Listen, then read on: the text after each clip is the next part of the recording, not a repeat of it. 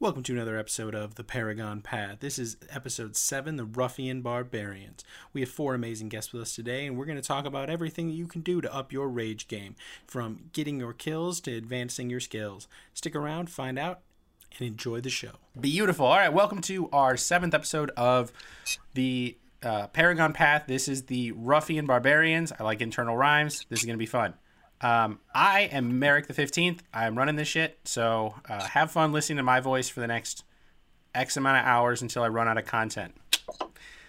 With us today, we have 4 guests. One of them is not going to be pictured on screen because he doesn't have a camera yet. We're peer pressuring him to get a camera. And we're going to have everyone introduce themselves. I'm going to start with Mittens because she's up on top row with me on my screen. Hi, I'm Mittens. How long have you played? What? When did you get your Paragon in? Cool. So you're asking me to look things up now. A long time ago, V7. Okay. I've been playing since June 2nd of 2012, so like many years. That's a bit. That's a bit. I see Oddvar is smiling a little bit because that seems like a low amount for him. Is that what it is? We'll go to Oddvar next to introduce himself. Sir Oddvar, the Striking Viking. Cat, don't eat that cord. That's a long name. I can change the orc. Well, I didn't even throw in Iron Wolf. Oh, that's right. That's on there, too.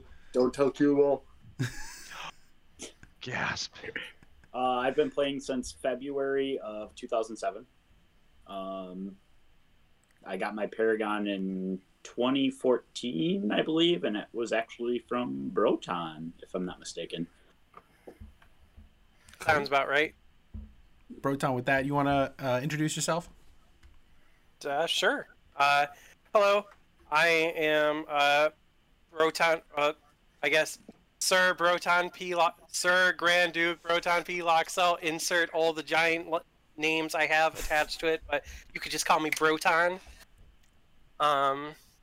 I got my Paragon Barbarian in September 2015 at Keep of the Borderlands.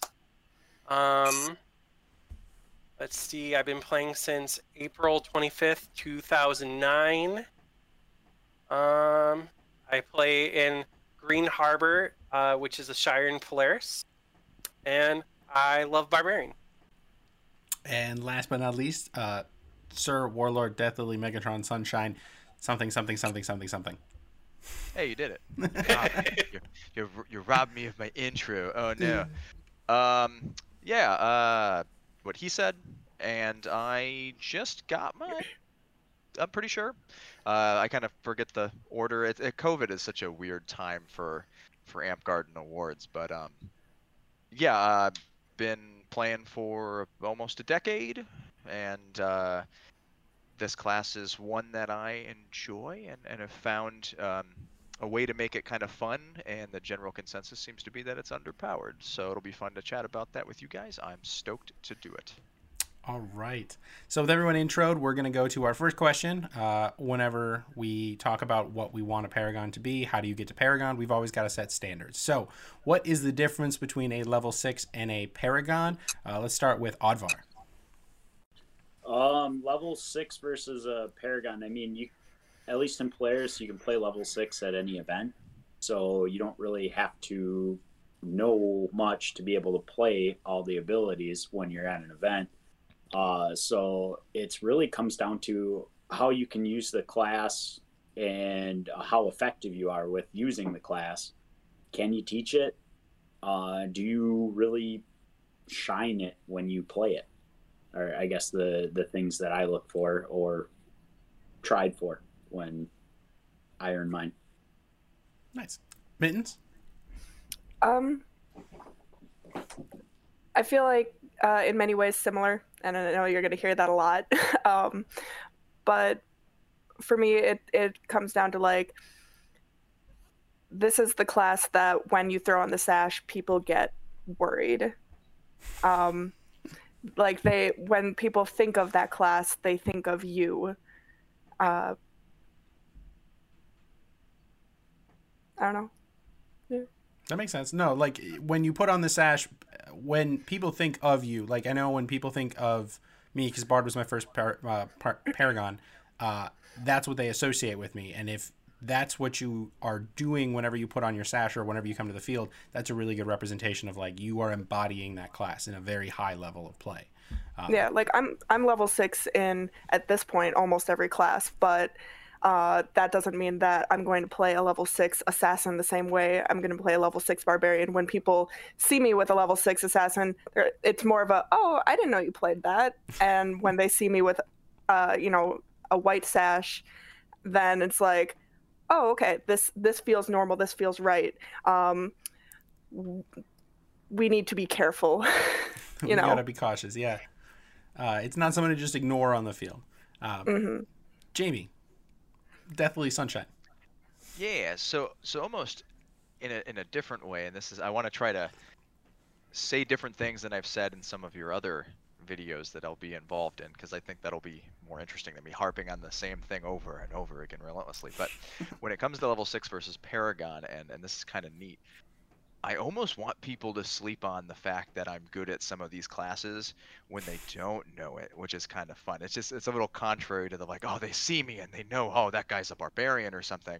I kind of want them to underestimate me a little bit, so then when I go and use my abilities, and usually for me this is normally with the casting classes because I almost never play them, but I play them sometimes. But for barbarian, the biggest difference that I see is, again, knowing like your place on the field and how to be the most detrimental to the other team. And if you pull a lot of pressure, then you're really doing your job. And some level 6s don't represent, I guess, what level 6 is. Like, it doesn't dictate skill to be level 6, but Paragon typically shows like this guy has really put the time in, or this person I should say, and are very, very effective on the field. And that's what I would see the difference is look out for them, holy cow. And level 6, I'm level 6 and I think everything now, and I've never played monster, for example. I would be a bad monster, for example. I think a different set of skills. I think also kind of going off of what Oddvar said, where if you are somebody that others go to for advice on how to play the class, or, hey, what abilities do I get at this level or this level? It's very similar to somebody who is a high level in various ladder awards, like somebody who's a master of an award category. You're going to come to them for advice just like you would come to somebody who is a paragon for that advice, or teach me how to do this thing. Like somebody who appreciates and enjoys their class so much that they want others to experience it as well. It's a good way to put it. Broton? Difference between a level 6 and a Paragon Barbarian, in my opinion, is someone who represents core of what the class is, or at least what their group decides what that class is to their region, and someone who can utilize and exploit the abilities when and when not to, especially with Barbarian, which really, it's like if you are really good, it's like getting close to a Paragon, you have your own autonomy on the field, because Barbarian is the class that relies less on all the other classes because you cannot be buffed at all, or basically enhanced anyway by other classes other than teamwork. So someone I keep an eye on for a Paragon, it's like, you know what your job is there, you know what to do, you know where to find the hole that you need to go to and to benefit your team that way. Because like in Polaris, like Oddvar says, it's like we focus like a lot on combat. We like combat. And it's, when someone asks me, is this person ready for a Paragon? I'm like, are they worth three average people? 3 or 4 average people?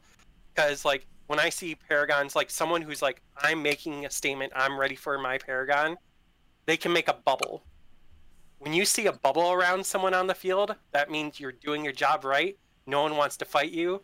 And you can see it's like a little awe effect without having it, especially with Barbarian, which is like, I don't want to fight that guy. He's just going to kill us. Or he wants us to kill us, and then he's going to kill everyone around him for 7 seconds. So the fight after death. We'll get into that in a bit. So with our rubric kind of out of the way, let's go into 3 things you wish you knew when you started playing Barbarian or you started on your Paragon Path. I find that these are oftentimes like things that people might not think about when they're starting, and it's a very interesting and I think fundamentally growing of the class and battle game tactics and strategy to know of the things you don't know to not know about, if that makes sense. With that, I want to start with Oddvar. What are 3 things you wish you knew when you started playing Barbarian? 3 things I wish I knew before I started playing Barbarian. Don't focus on credits. You really don't. It was a different game when I started. If you wanted to be, and at that time it was Master, just much like Mittens said, Master Barbarian, you had to have 100 credits in the class and this and that. Don't focus on that. You want to focus on actually playing the class, being good at playing the class. Experiment, do things that most people wouldn't normally do, and you got to try it a few times. You can't just try it once and say, well, it wasn't effective. Maybe you got to tweak it a little bit and just be interesting with it. Have fun. I mean, if you're not having fun doing it, then why are you here? And those are probably the biggest 3 things I can say. The have fun is a big factor. If you're not having fun leveling or learning your class, do you use another class, or just don't use that class, whatever. Our game's about fun. Mittens, 3 things you wish you knew. I would say the first thing is probably, and they all float out of my head just like that. I know one of the things I was thinking is that kind of similarly to Oddvar is that there are many different ways to play Barbarian, and so kind of fiddling around with the ways in which you can use your abilities. I know that I would get stuck on like, oh, this one way of using Fight After Death was really effective. I'm going to just do that over and over and over. And then I'll go to a big battle game and I'll see other barbarians using Fight After Death in a totally unique way. And so then I would want to pick up on those things and like in addition and kind of move beyond just what I was able to figure out myself. Also, how can you... I know that Barbarian many times just kind of ends up being that person by themselves or a couple people by themselves, but find other people that you fight with, other classes, and see how the Barbarian can work with them. I know that you can't buff us, and so that makes things difficult, but there are other abilities or other strategies, I guess, that can be used that would be really effective that you may not think of right off the bat. Yeah, we can't do indirect support on Barbarians. They can't be enchanted by any other class. But you still get stuck, stopped, or frozen in different ways. They're very rare compared to the classic ways, but it's still a support that people can offer. And then you can obviously see how different pushes and charges can work with different classes. Mixing and matching is very... it's something I think people forget to try and like think about, and they just go, I'm with these people all the time, and they don't think about how the classes interact. So it's a really good point. I would say another thing is we were limited to a degree on our armor, but there's still a lot you can do with it. Figure out what armor works for you, whether it's metal or leather or cloth, what part of your body you're going to be wearing it. Are you going to be changing up what you're wearing depending on the strategy you intend to use for that game or that round? Like if I'm running around with a lot of chest armor, that doesn't lend well to Fight After Death, for example, because the goal is to keep your limbs, and so people are going to aim for the things with fewer armor. I found that leather and cloth is a lot lighter and easier to fight in than some heavier things like chainmail. So, just kind of fiddling around with weight, comfort. Yeah, the Warriors had a lot to say about making your armor fit right. If it doesn't feel good, fix it, because that's just going to be a detriment to you on the field. I was going to say, and the third thing is kind of going with kind of figuring out your play style.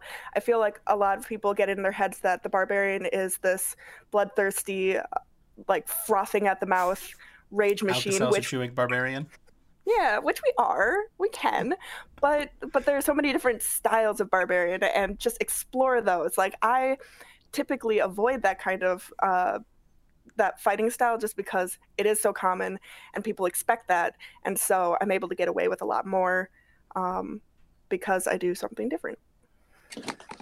Switching up your play style or changing what's expected. I mean, that's the basics of, like, feinting and fighting and some tactics and strategy is you make somebody expect something, you change what they're expecting so that you have an advantage over what was happening. It's a good tactic from, like, even stepping back from the class perspective. Broton, 3 things you wish you knew. Right. I have a nice little list here, but luckily I did more than 3 because some stuff was covered. All right. Some stuff I wish I was told is you're going to get hit. You're going to get hit a lot. You're going to get hit real hard a lot of the time because everyone's nodding.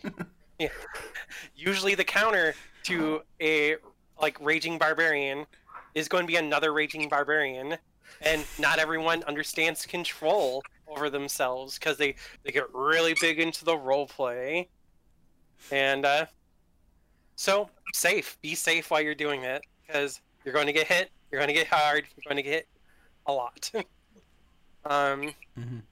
Sort of piggybacking off of what Mins was saying, armor is actually really important.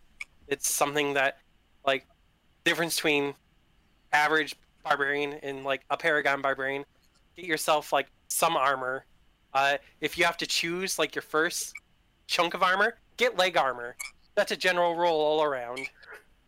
Leg armor is king everywhere you go. Because all you gotta do is leg someone and walk away, and that's the day. All right. Make it your own was covered by Mittens and Oddvar. Combat styles. Don't get hampered into, like, I'm only a sword and board barbarian, or I'm only a flow barbarian, or I'm only a pole barbarian. Really expand your horizon. It's like we have access to all the weapons in the game. Well, other than, certain throw. We have all melee weapons in the game. It's like, use it. Don't pigeonhole yourself. For the first 2 years of the game, I was just fighting flow, and I did not switch it up at all, because I was like, this is king, until a polearm hit me so hard in the gut, I threw up on the field, and I'm like, I probably should just switch it up to someone else. But it's just, no one told me that, so... little helpful information. And lastly, be safe.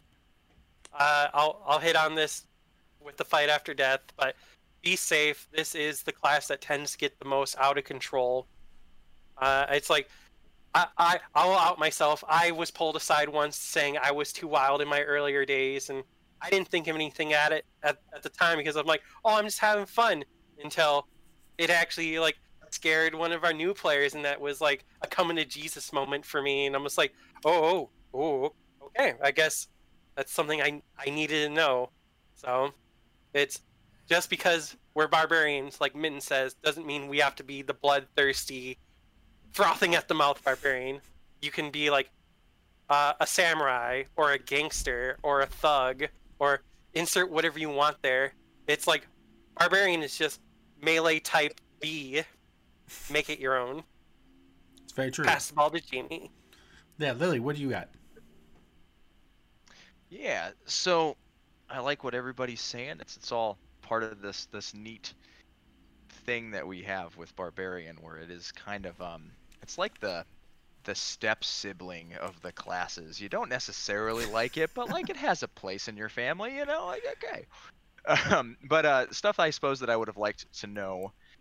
starting out, or that I think is useful or will be helpful for people, and maybe some of them have seen this, is how important gear is, right? We've talked a lot about that, but this is like, even like the starter set, 7/7 was a different monster when it came to Barbarian. Like, you couldn't use a shield when you were berserked, right? Mm-hmm. So like, it changed to like, well, I guess I'm just using flow, or I guess I'm just using a pull. So and now with that not being a restriction anymore, you have a lot more versatility than people, I think, remember from the switch to current modern Amtgard. Personally, I really like a 6-foot crushing breaking two-handed sword, because I have a lot of fun with that, and it's fun to run around and be like a big sword guy and do big sword things. But you know, find what fits well for you. Use those things. It's really strong. A great example is a player here in Texas. His name is Badger. He uses two 48-inch long swords. He wears a single point of armor. He is very, very fast, and he backpedals doing da-da-da-da-da-da-da at everybody. And he gets a lot of success because he's found a way to use his athleticism, his build, and his weapons to great effect for him. And that was a great place for him to start. And if he wants to learn more things, and I've seen him branching into new equipment. So it's very, very exciting. So try everything, since you get access to basically everything. Very, very cool. I couldn't support that more. It's a super, super, super awesome. Remember to use your abilities. The trap I fall into all the time at, like, let's say park level stuff, when the games are only like 10 or 15 minutes long, is we might get to the end of that game and I haven't used anything other than like adrenaline or maybe like blood and thunder, but I forget about my brutal strikes or my fight after deaths, because I'm the next part is that kind of plays into this, is the trap that I fall into, and that's saving my abilities and not knowing when to use them. So remembering to use them is one, and then don't fall into the trap of saving them for too long. Look at what the game mechanics are, how long the game's going to be, and then remember to use it. Like, your fight after death can be so powerful to helping your team push through to capture a point, or to push people off of a control point, or take a flag, or something like that. And man, is that, it can be so devastating. And the wife has been a fun example, because when we could actually play Amtgard, she had been trying to learn Barbarian, and she'd go out there and she's like, okay, here we go. And then the game would be done, and she's like, I didn't remember any of my abilities. I couldn't find a good time to use it. And so remember to find good times to use your abilities. I mean, that is important. You don't want to just like get lagged, die, and then go fight after death and go, crap, I got left in a field and it was pointless. At least you're keeping it in mind that you have them and you're trying to use them. But time and place, know it. And I don't know, I'm going around in circles. That's kind of my thing. So your gear, remember to use your abilities, and don't save them for too long. Don't get trapped by that. Yeah, we'll hit on that. That's what we'll hit on that later, because the Barbarian has the fewest amount of abilities that are per life or rechargeable out of any class, even percentage-wise compared to Druid. And some of your abilities are some of the most powerful and ridiculous abilities in our game, but we do see the often fault that people don't use it, or they use all of them right away, and then they are stuck with just one ability for the rest of the game. So we'll talk about that a little bit later. Actually, we can talk about some of it now, because it's common mistakes to avoid. So we'll start with Broton on this. What are some common mistakes to avoid? Common mistakes to avoid is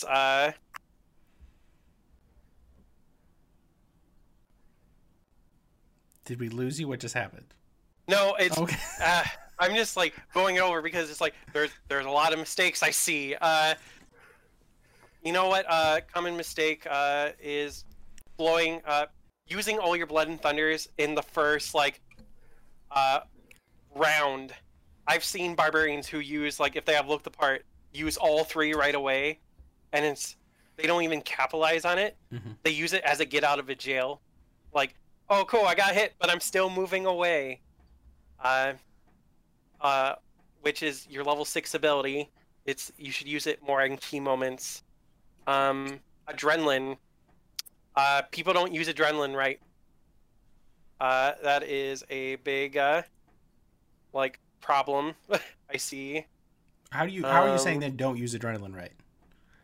Well, they'll use it when an enemy's within 10 feet. Oh, they're just misusing the ability yeah. They're not waiting for that 10-foot gap that you're supposed to on a wound trigger or a kill trigger. Yeah.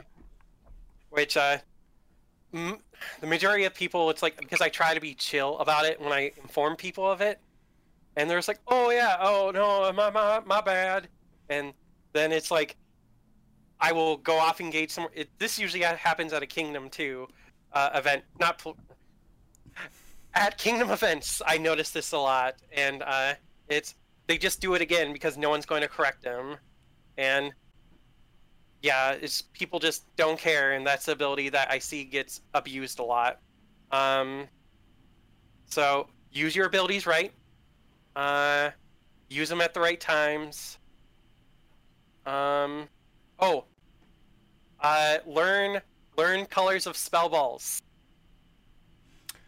Oh, I see. You are immune to a lot of, like, a good amount of spell balls, but a lot of barbarians don't. Either they're, God bless their hearts. That's all I'll say, and I will move on because now I'm starting to get. Yeah, whoever's next. No, so the colorblind is a point that actually, I got pulled into a V9 focus group, and colorblind has been one of our really big focuses of like fixing some problems. And there's some cool programs out there that let you see the world in colorblind through your computer. I feel bad for everyone that's colorblind, especially the like tricone. That's terrible. You have three colors that you get. You get pink, blue, and black, and that's about it. And I guess technically white. It's really weird. That's a different rabbit hole. Mittens, three common mistakes. Not three common mistakes, just common mistakes.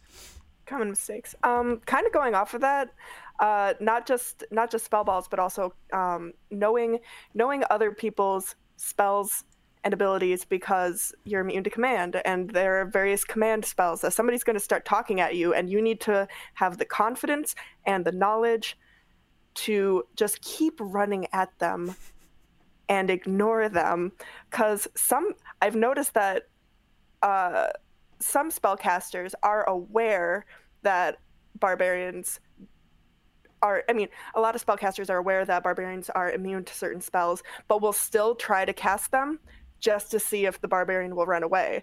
And it happens a lot. I know I used to do that too at first, like, oh, somebody's talking. Too. Yeah, like some people start talking at me, and it's like, oh, I don't want this. And they'll, I mean, when I play Wizard, I'll do that. I'll just start, I'll give them the shifty eye, and I'll start saying things, and they just run away because they assume it's a death spell. They assume they're going to die. They don't know their own abilities. They don't know what I'm going to, yeah. So knowing other people's spells. Another one with Fight After Death, it's a great team ability. If you're trying to push in a game, and you're trying to clear an area for your team to get into, let your team know, like, hey, I'm going to use Fight After Death here. I mean, it's not always planned, but a lot of times you can plan when you're going to use your abilities, especially with Fight After Death. Usually I'll drop chest armor, I'll pick up 2 swords instead of my shield, and I will let my team know, I'm going to attempt a Fight After Death. When you hear me screaming, please please charge, because so often, especially at the beginning, and I remember seeing like Broton have this happen to him, and Lily have this happen to him, and just other people have this happen, where I'll use a Fight After Death or they'll use one, and then you'll look back at your team and nobody's there. They're not helping. Yeah, they saw you charge into the fray and no one's behind you, like, keeping up. Yeah. Yeah, it's like, sometimes it's just impressive. They want to watch. They're just in awe. They're like, wow. I don't get angry. You were just so impressive. I'm like, fine. But like, you I killed them for you. Yeah. It's that's a field awareness thing, and I've realized that a lot of Amtgarders are not field aware. They're very aware of like this space here, and then outside of it, they have no idea what's going on. And if you are like 3 people down even from a Fight After Death barbarian, you should notice and go. But nobody does. They're just like, oh, that was nice. Okay, stick time. It happens. It's unfortunate. Battlefield awareness is something I think Amtgard needs to work on as a whole, but we'll get there at some point. It's a common trigger though. It's yeah. When you get into a fight, your vision gets tunneled. Yes. You have to work to get above that. Mm-hmm. So it's breaking training. Right. You know? Your literal biology has told you that this is a threat. You have to focus on the threat, and you have to slowly work on opening that point of view so that you realize that everything could be a threat, and it's hard. It's tricky. Yep, absolutely. But it takes time. That's not something to rush. Oddvar, you were speaking just now, so common mistakes. The whole running in and dying thing, that worked all right for V7 Barbarian when you were trying to burn through those first 4 lives so you could get to your Berserk. But, that's not really what you want to do. And the whole, mindless Barbarian thing. No, you got to have some tactics. You got to go for the gold. Mm-hmm. I mean, Barbarians want their booty. They want that. They want the whatever your object is. I'm going to quote Teflon again. Objectives, objectives, objectives. It doesn't matter what the game is. If you're not focusing on the objective, you're not playing the game, really. You're just stick tag. Yep. I mean, it happens. Any other common mistakes to avoid? I like those. You like those? Lily? There's nothing wrong with playing stick tag if you're real good at it. You might kill a lot of nerds, and then you helped your team anyways. But I mean, that's a lot of skill. It's true. That's true. So common stuff I see is breaking your account and fight after death. People screwing it up and then trying to restart fight after death or whatever. If you break your account, that's tough, but you're out your ability. I think that's a bummer, and I don't like that. That sucks. Especially as stuff for clarifying for safety. I think that's just kind of you're trying to make this ability that is very strong, fair, but if I clock someone in the face and they go down, I'm like, oh no, I'm so sorry. Well, I just burned my per game kind of thing. And now I'm like, I want to make sure he's okay. And that's important. And we should do that. But then you lose out on your very limited resources. So I hope to see a change in that. And I've preached about this before, but 8.5 would be cool. Maybe not V9, but some updates would be neat. So breaking your count, counting too long or too short, that happens all the time. Your 7 seconds can be real long. It's also not that long. So at the same time, 1, 2, 3, 4, 5, 6, 7. Okay, well that's, you had 3 seconds of fight time. That's too short. I want to not have it be cheesed too much, but 1, 2, 3. It's a little closer to a full second anyways, give or take on one end, and not saying to give yourself too much time, but don't rapid fire out your count. Make sure you only get 2 of these things. Let's make sure we get plenty of them, mm-hmm. or plenty of time, to make it fair. Knowing matchups is super important. The Barbarians, since they have some cool inherent resistances to things, it would be neat to see them, players take more advantage of that. And if they're going to play that game and try to find good matchups where they can be successful on the field, remembering to... Oh, no. Discord has failed me. Merrick! Okay. Where are you? This podcast is brought to you by Spectrum. Thank you. Are you still going? Is it still recording? Because the OBS is separate. I just want to make sure it's got everything. Okay, we are. Okay, I need to get my video back, but yeah, otherwise we're still good. Okay. Yay! Work for me in post. There we go. Okay. So what I was saying is that when we're talking about knowing matchups, the thing that this kind of then plays into was that I see plenty of people when there is a spell, and this is where I think it's a little contrary to most people's beliefs, but they see a spell that's finally going to affect them, let's say a stun. Depending on who's casting that stun, they only have a limited and a very limited resource when it comes to stun. Let's say a healer or something. It's 4 or 5 max or something. Basically, and most people aren't taking that many when they're the healer. They take 1, maybe 2, just to keep themselves alive. Well, cool. I'm happy to eat that stun. It may cost me a life, but that's almost always worth it. If I keep track of their spells and I keep them accountable, I can ask to see their spell list. I can ask to know how many they have left. Like, that's fair. And if they want to lie about it, well, they're kind of cheesing the rules here. Like, that's, you know, it's all fun and games, but, you know, let's keep each other informed of, like, what we have. You know, how many points of armor do you have? It's the same thing in my mind. Mm-hmm. So I'm happy to eat the stun. Maybe I live, maybe I die, whatever. But now they maybe only have one left. Or maybe they have zero left. Mm-hmm. And now that healer is mine. I'm going to get him. They have they better be able to fight, but this barbarian's coming. If they kill me, I still have fight after death. So I think it's a mistake to run away from some of these effects that can actually hit you. Make them use them. Like, too many people were like, oh no, it's going to be stun, I better run away. Well, then they're never casting it. They have this indefinitely then, and you've never made an impact. So it's okay to eat the stun to die to help your team. Mm-hmm. And that's, I'll leave it there, because I kind of touched on some of the other stuff that I think are mistakes. So just remember to use the abilities and things. So. Yeah, you don't want to run away from every single spell that's targeted at you, because that's a legitimate tactic that spellcasters use as a shove. Essentially, we'll start a spell. If you run away from us, that was a shove. Like, we didn't even have to expend a shove to shove you. It did the same thing.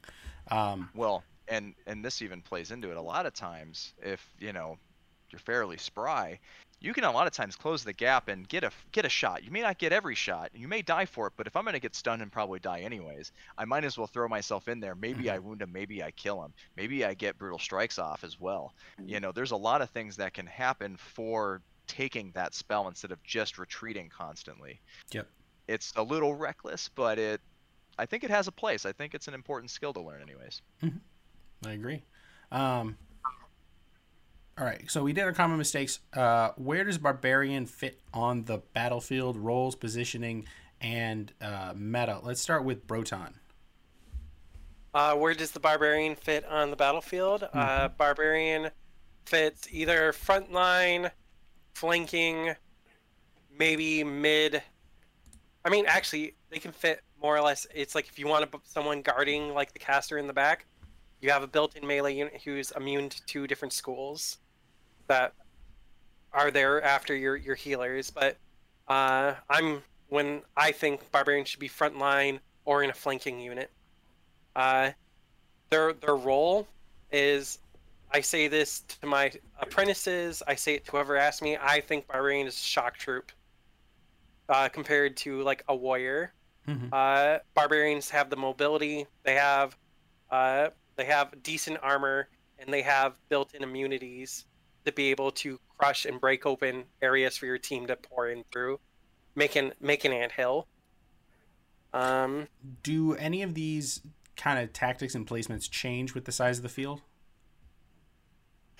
I mean, realistically, I think Barbarians are more efficient the bigger the field gets, because the smaller the field is, the more easy the other team can focus the Barbarian.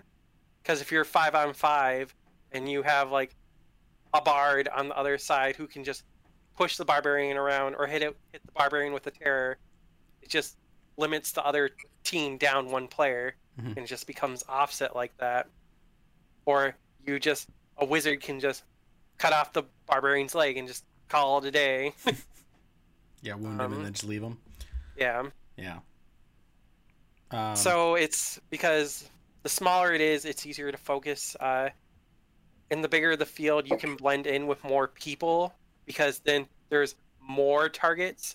And it's like at Kingdom events, I like getting like 3 other Barbarians and move as a flanking unit and just, like, attack from the sides. Or it's like if we see a weak line, it's put a regular polearm in a Barbarian's hand. Cool, you have a crush break polearm that's fast. Mm-hmm. And then you just do the normal tactics, like a shield in front of that, and it's great teamwork ability. It's like, you're, in my opinion, other than the caster, because casters are always best battle buddies. But melee unit, pick another Barbarian. You can, like, cover each other. So, it's my thoughts. Mm-hmm. Oddvar, place on the battlefield. Very similar, although I guess I take a little bit different take on a smaller battlefield. If you've got, let's say, a 5-on-5, I personally like being that lone barbarian going off on the flank, because you're creating an annoyance that they cannot take their eyes off of, because the second they take their eyes off of you, well, you got four people on your front that may take you down. So, I mean, it's differences in play style. I mean, not everybody's going to agree on how they work their class, and that's why you have multiple Paragon Barbarians or in any of your classes. Mm-hmm. But at the base roots of it, flankers and hordes. I mean, that's my big thing about Barbarian. You either be an annoyance by yourself, make that, well, we can't take your eyes off of this guy or girl or person, or we're going to get overrun by the front. Mm-hmm.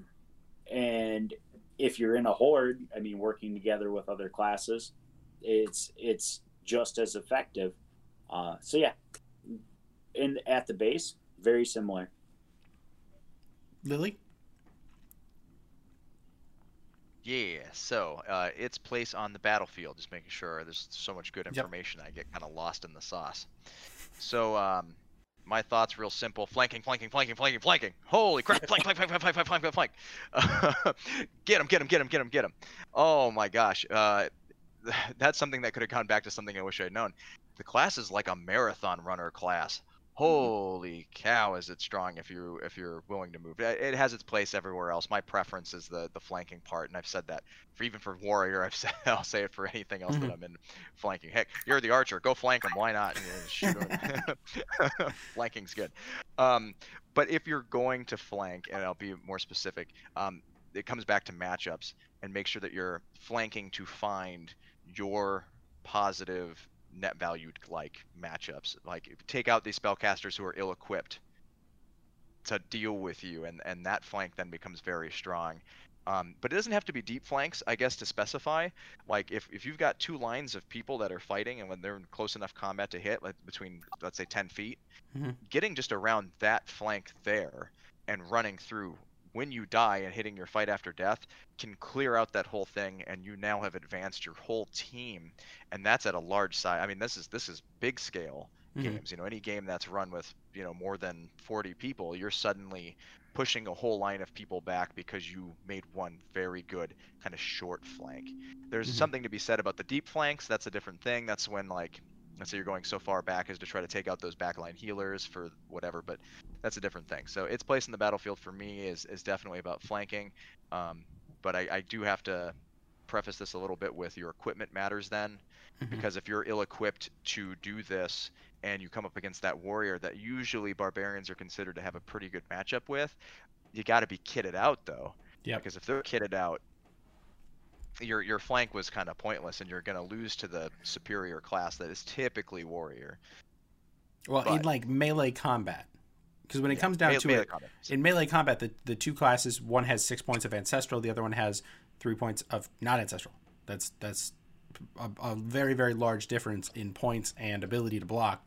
And I think it's part of a carryover from 7-7 when Barbarian was the hard counter to Warrior, and some people are still in that mentality that they need to still be the counter to Warrior, even though it's transitioned to casters to just, like, shove the Warrior in the corner by themselves. Well, and that's great that you've said that, because typically I've almost found that I just avoid them at this point. If I'm not kitted out right, or they're on, like, their ancestral life, one of the many that they get, I'm like, this is not the primary matchup for me. I'm going to go find 3-point or less guys that I can deal with. Or if I know the fighting, let's say, skill level of an individual, so I can take advantage of getting, like, my adrenaline stacks up just in case I get hurt in that 30 seconds. I got a chance to still get a heal, and it can keep me pretty mobile outside of that 10-foot, you know, using adrenaline, blah, blah, blah. But this is getting to more tactic-y stuff. But its place in the battlefield, then, I think it just really comes down to all of that. Game size kind of matters. When we get to a smaller size, like, the flanking's still super strong. You just can't ignore the barbarian who walks behind your team. It's like, haha, I'm here. Ta-da! You know, they can do the frontline thing like everybody, like my peers here have said. You know, they can do a lot. And I think they get underestimated some because they don't seem like they're that good, but they... They're solid. They're a solid class. I'll shut up now. Mittens. I think where the barbarian is really depends on the size of the field. When you're working with a smaller group of people, I actually prefer to be more of that front and center, with like a shield or something, just because depending on who you're fighting with, you may be the strongest person in your party. If it's only like 6 versus 6 and you have like 2 spellcasters, an assassin and an archer, and then the barbarian, like you're supposed to be the one that kind of pushes in. Mm-hmm. I do love flanking though, and so I think the bigger the group is, the wider the field too. Like if you have really hard borders, if you're in like a gymnasium or you've got like, you know, cones and tape and what's set out, that can definitely limit how much you're going to flank depending on the size of the 2 fighting parties or multiple fighting parties, depending on the game. I know with larger battle games, I will take a group of people with me who may not be the best fighters, and I will let them eat the like aggression of the other team while I go around. You monster. Like they're so nice. So like it works. So like it works though. You take like 3 or 4 people and they're all really excited. Yeah, they want to go fight, and they might be kind of new. They may not have all the armor, but they want to get in there. And you're the barbarian who's been playing for 8, 9 years, and you're just like, hey, come with me. I'll show you where to go. And then you're addressed with like 3 or 4 heavier fighters, and you just go right around. And you know, if you're nice, you'll help out and like whack them in the back. You don't have to, but like when I've also played games where there are no borders, and if I wanted to, I could take the big walk all the way around to the backside of the enemy team, and then you just start walking up behind people real casual and hitting them on the back and hitting them on the back, and you just take out the whole team from behind. I really like that. I like the sneaky barbarian, just because it's not a, I mean, it's flanking good. I don't know how else to describe. Flanking good. With the newer players, if you go get some like gummy people, like if you go get a healer and they go get some newer players and make them gummies, that's a really effective way to make that front distraction, because yeah, now like they are. Just... Yeah, they're excited to run in there, and they don't technically die. I mean, they like die, and then they come back to the healer, and the healer pops them back up, and they keep going, and they do it over and over again. Yeah, like don't be mean to your team or anything. I was gonna say the other thing too. Depending on the people you're fighting, excuse me. If they know who you are and they know that you're a threat, you are potentially pulling aside 3, 4 people. You are creating a huge distraction, and I think that's really effective. If you are in a larger game where people don't know who you are and you may not appear to be a threat, I know that because I typically don't wear a ton of armor, and because I'm a woman, usually people ignore me, and that lends a lot to being able to exploit openings and weaknesses and taking out their spellcasters. Mm-hmm. So... exploit when possible. So we got a question from the audience, and we're going to go backwards in the way we just did. So Mittens, what is the class you go after first? Usually I will try to kill the healer. I mean, it's a support class. It's the ultimate support class. It takes out their little resurrection forms. That's a good way. Just go after the healer first. I mean, yeah. I mean, if they have any sort of big support person, I will kind of like Lily. At this point, I usually avoid anybody that's heavily armored, just because I will probably die, and I feel like it's a lot easier for me to take out anybody who's going to keep their team alive, or archers, just because they are able to kill from so far away, and so getting rid of that artillery, I feel like, is really important. Break down the support structure in the artillery, the range. Yeah. Lily? Mm-hmm. Oh, man, it's so dependent on, like, the game type. and like what we're doing. Life pool, the healer becomes just like a top priority thing, but honestly, it's whatever's in front of me, whatever they want to send, that's the thing that I kill. And usually because of the flanking mentality, I don't see the heavily armored guy. They don't usually want to come out in a field because I'll play lightly armored, you know, stuff I can move in and, you know, I can kind of get that marathon runner in. And they're not sending the 6-point plate guy after me. And if they do, that's awesome, because I'm just going to like run away from him and leave him out in the middle of the, you know, sun, like stroke heat, like place. Oh, it's awful. Oh, terrible. So like that, my team's going to bog that guy down somewhere, but, yeah, depends on the game. Healers, the archers, I'm mean. My mentality on archers is that most people can't shoot, so I just ignore them, and I typically don't get shot. And maybe they're shooting other people, but they're not shooting me, so like I'm like, okay, cool, like that's also fine. And I just run amok wherever I'm going. That's, I know I talked about look for matchups and stuff, but I pretty much just try to bulldoze whatever's in front of me and get to the objective, or make a path for my team to get to the objective. And if I got a bad matchup, I just hope I can outsmart that person and somehow win. So like, unfortunately, my advice on this one's not great. Just kill them all. Let God sort it out. Oddvar? I've, depending again, like Lily said, on the class or the game, but normally I'm gonna go after a magic class. Somebody preferably top priority, somebody that knows their magic class a bit better, because I just kind of want to rub it in that a barbarian just took you down. Just forcing that, like, you think I'm bad? Gah! Yeah. But that's always been my MO, is go after the magic classes. So they've got a lot of versatility, and killing a magic class normally means you're... Oh, no, we lost Mittens. Normally means that you are doing something. I mean, there's very few times people run magic classes and are not doing things. Mm-hmm. Broton? Well, I agree with everyone else. It all depends on the game, and it depends on what needs to be done, because usually it's like I'm super team focused, like what my team needs me to do, that's what I'll do. But left to my own devices, and I usually like will sit and like watch the other team move, and I go for this, without a better word, the smartest person on the other team. If you kill their commander, the teamwork just crumbles around on the other side.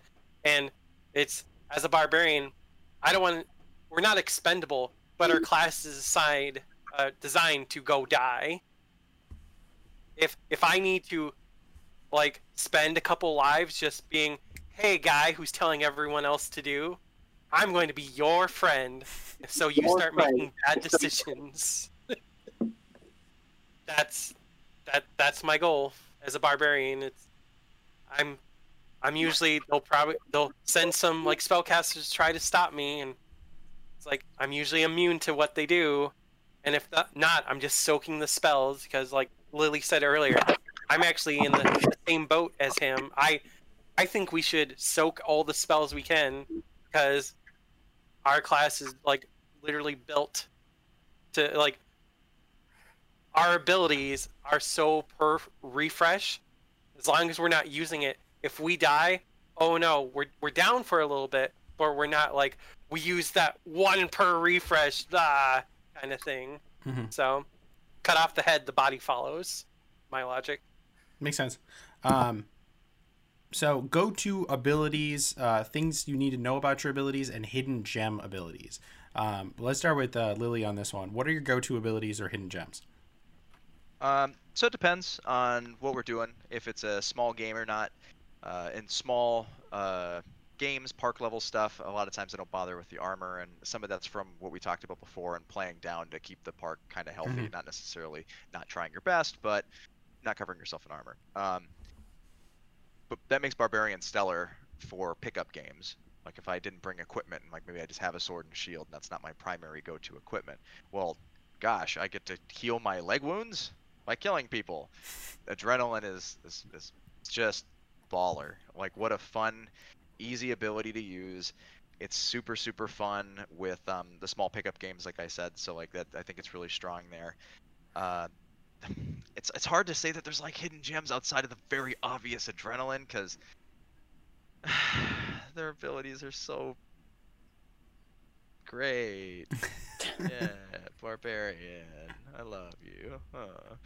Natural immunity is probably the other thing. That's the fact that you have them is huge. But I don't want to speak too much because there's not that much to talk about on this. I'm going to let other people talk.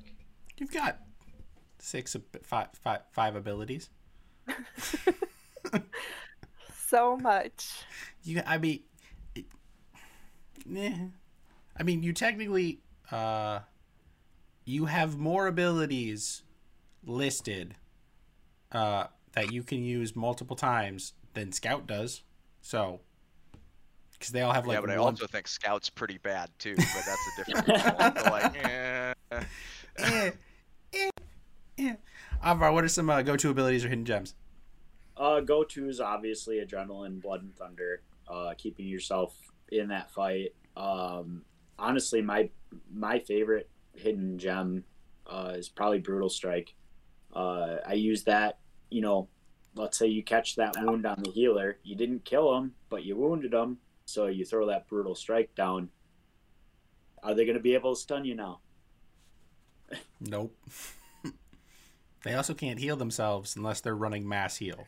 But that's like the warrior casting insult on the healer. They're now a lot more useless than they were 30 seconds ago. Correct. Like, and a lot of I feel like a lot of people find, you know, abilities like insult or brutal strike to be useless or one-trick ponies where, well, they just threw brutal strike in there so that a barbarian can stop another barbarian. Well, okay, yeah, it's got that use, but I prefer not to use that to keep a barbarian down. I prefer to use it to keep a magic class down. Mm-hmm. It's suppression is a pretty big, especially if you're like doing combo hits. If you can suppress and then kill, can't activate some stuff. Wow, my train of thought just exploded. Very difficult, awkwardly. Mittens, who just threw a cat off the other side of the screen. What are go-to abilities or things you need to know? I think, again, just because limited, what's already been touched on is important. I notice a lot of people don't remember to use adrenaline, and it's so like it's so useful. Jamie's offended. Yes, but it hurts when I see so many. Like I'll see other barbarians and they're just sitting on the ground wounded. I'm like, why are you here? Kill someone. So I feel like that's something that I've gotten. That I know that when I started, I wasn't using it as much as I should have been, and now I use it every single time. Like it's just you heal yourself. Why wouldn't you want to use it? Mm-hmm. Broton, go-to abilities, hidden gems. Go-to abilities. My go-to ability is brutal strike. Mainly because it is our per life ability, and it's like a lot of people like it because it suppresses. I love it because it adds curse. Having that curse is just cool. I just turned some bait for someone with a greater release or something like that, or a healer like coming in there to save their teammate. I like focusing. It's like if I notice the healer's baiting someone, I'll hit that person with a brutal strike, and then I'll wait to have the healer come in, and I pounce on the healer. Yeah, so having that as a per life ability is pretty great.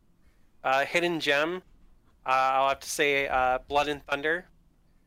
Because my favorite thing to do with a Blood and Thunder is eating fireballs.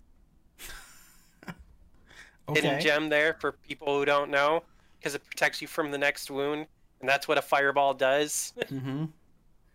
So there's nothing like seeing a wizard face as they peg you with a fireball, and you're just like, immune. Or point. Yeah. Or... yeah, it's point. It's been a while, sorry. It's almost been like a year since we played. Oh my god, really? Yeah. It's terrible. Yeah. like point, and there was like, well, what? You're a barbarian, and you're already on him, hitting him with your kill bat. Your big swinging stick. Yep, it's always funny. So, I think the adrenaline is the one that it gets underused when people, because they think about, they're like, oh, scavenge is so much better. Adrenaline's a heal. More people can use that than scavenge, technically. And it's for the barbarian, that's your sustainability modifier right there, making sure that you can keep up and keep going even if you get that wound. Because I mean, a warrior, if they get wounded, they're done. They're sitting there and waiting for a healer. You guys can just stab somebody and keep going. What are skills or things you want to focus on to get better, either in the game or outside the game? Let's start with Mittens on this one. Skills specifically related to fighting, or like to the class? Because I mean, I know we kind of touched on it a bit, but just like cardio, are we counting this? Yeah, that's a skill to get better at. Okay, good. Because without being mean, Amtgarders need to work out. I know that when, for a while, I used to do a lot of running and bike riding, and I noticed a huge difference on the field. I was able to go longer and without like getting super tired. When you're trying to run away from somebody that is too much for you, or if you want to chase down somebody that, like, there are a handful of people that are, you need to kill, and they're really fast, and just having the endurance to be able to keep going and kill the people that need to die. Yeah. Cardio's been said on, every episode so far. Just like, get good, kid. Yes, please work out. Please work out. Jamie, things you want to work on to get better. Well, having a beautiful smile always helps you get those kills. So some unique ones, and I don't think this has been touched on, which I think is kind of fun. We've talked about flanking, and we've talked about the rear flank, but what about the front flank? There's always a flank for you to run.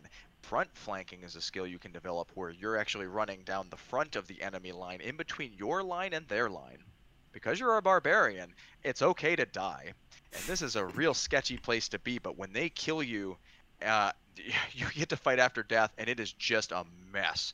People are like, this guy's just running through the front of everything. Your team can follow in, and they can start to wrap, while you're the dummy who runs in between basically two teams karate chopping each other with polearms.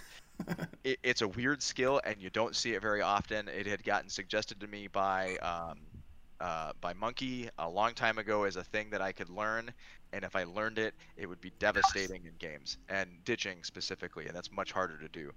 Depending on whether you're right or left-handed, it changes which way you're going to run down the flank, because you want to be most protected depending on your equipment, where your shield placement is matters while you start to run, and they can hit you. So it's a very weird skill, and that we could talk about this one a lot in depth. We won't do that because this isn't about that particular thing, but that is a neat skill. Just next time you go and play, think about it. How can I run the line in the front? And see what that does for you. And the other thing I think is extremely important that we haven't talked about necessarily in this video is registering whether or not the spellcaster is casting on you or the person next to you or the person a couple down, because this enables you to have a free chance at a run at them. And we've already established the barbarian is good at dying. This is a great chance to get that healer who's on the line, not necessarily in the flanking scenario, but for you to get in there and maybe throw your life away. But if you take that wizard out who's like one person behind and you can get through, suddenly that takes a lot of pressure off your whole team. So if you see them or you register that they're casting on not you, perfect, great chance to try to jump them. And I think that's a neat skill, because hearing in combat is hard when there's so much going on, especially if you wear a helmet and you're playing as a... any of the class games, it's just extra difficult. That's the one. That's the ones I'll stop at. Things to work on and get better. Oddvar. I like multiple weapon types. Barbarian's gear gets blown up a lot you know, crushed shields or whatever may happen. You take an arrow on the sword or whatever. So, like, the day I started out, I started creating gear, and then I tossed it around on the field all over the place, and just, well, something got blown up. Well, I got something else right here. I can just get out there and, I mean, javelins and multiple shields out on the field and multiple swords, you know. I liked that. I liked being not have to run back to grab something. You can stay in the fight, maybe have something close. Yeah, you're going to take some risk to your gear, but then you're going to get good at making it again because it got broken. True. I mean, between you and Shaft, when the field starts, it just looks like a graveyard of weapons. There's just their weapons scattered across the field. It works. Any others? No, that's. Right. I like what's been said so far, and I'd like to hear a Brotonist. With that, Broton. All right, things to work on. I got two things. Confidence. Work on your confidence on the field because you got to own where you are at on the field. Don't let spellcasters push you around. If they're not using their abilities right, stand your ground and be like, no, you didn't do that right. And go about your business, because they have a leg up on us already. So if they are not using two descriptions or calling out your name, or if they are just doing a bad job, don't help them do their job better when they're bad. And it's just like, own what's like, you're here, you're a barbarian. No, you are a killing machine. And that's what you're there to do, and just really be that. I mean, it's a long hill to climb up to. Just saying, be more confident. It's not the best advice in the world, but it's something to work on. It's just small little steps, because once you can own, it's like what you're doing, it's harder to be stopped. Mm-hmm. And the second thing, to work on is, without a better word for it, work on, like, projecting, like, aura, a vibe, just, like, hostility. It's, like, and how to not project that. It's, like, how to be a threat on the field. Because it's, like, one of my favorite things to do on the field as a barbarian is being happy-go-lucky guy, and then at a flip of the switch, just being super serious and very intense. And it's like, I'll notice like 5 people turn and be like, well, there's Broton. Where was he before? Kind of thing. Mm-hmm. And it's just being able to project that. It's hard to describe it unless if you see it and do it. It's like, I know like a handful of people who can do it really well, but once you get really good at that, it's, one person turns into the multiple people threat, because it's like, oh no, we're fighting Mittens the barbarian. Look, Mittens is over there. She doesn't have that smile. What did we do wrong? Subverting the expectations and emphasizing and capitalizing on those subverted expectations. If you can make them not think you're a threat and then flip it, that's a feint. And exactly doing the opposite too. It's like, It blows my mind when people would let me walk through their line. I'm going to throw out there, it can be terrifying when you are smiling and killing people, and that in itself could be incredibly intimidating. Well, that's true. Yeah, but keep just a big smile. Like, a lot of Amtgarders are hard at reading, like, social interactions. So capitalizing on that, more or less. It's... oh, this person's like being happy right now, or this person looks upset, better avoid, or it's like, yeah, being able to either make yourself look like a threat or make yourself not look like a threat, so you can emphasize on the flanks and be a really big skill or tactic to learn, so that you can emphasize and push those flanks the way you want to, or get farther into those deep flanks, like Lily was saying, so that you can make those happen without, you know, pulling the giant warrior or something like that. All right, to the question that everybody really wants to have answered, what is the best use of Fight After Death? Well, we're going to start with Lily on this one. Right on. Best use, well, is to remember to use it. That's like the dumb answer, but it is why I've done it myself. I still do it sometimes, depending on game size. Under 10 minutes, I may fall into that trap, and I hold it, and I don't use it. And the best use is to remember to use the Fight After Death, even if you burn it. That sucks. But really, I think the short flank is a really strong place for it, or like in a game type that involves control points, something like that. And let's say their team has got a 5-man or something, or a 10-person thing sitting on there. That Fight After Death can clear them off and give your team a chance to get there. So even if you kind of go in like the shock trooper thing, like Broton's talked about, you can make a big impact with Fight After Death. And just using it out in the field on the flank alone against one guy, it's not worth it. That's cool that you killed that one person, but unless the objective was to kill that one person, it's really just like a blown ability. So finding a good opportunity is if it helps your team take a point, or basically maximum impact. Like you want to get as many bodies as possible stacked up when you do this.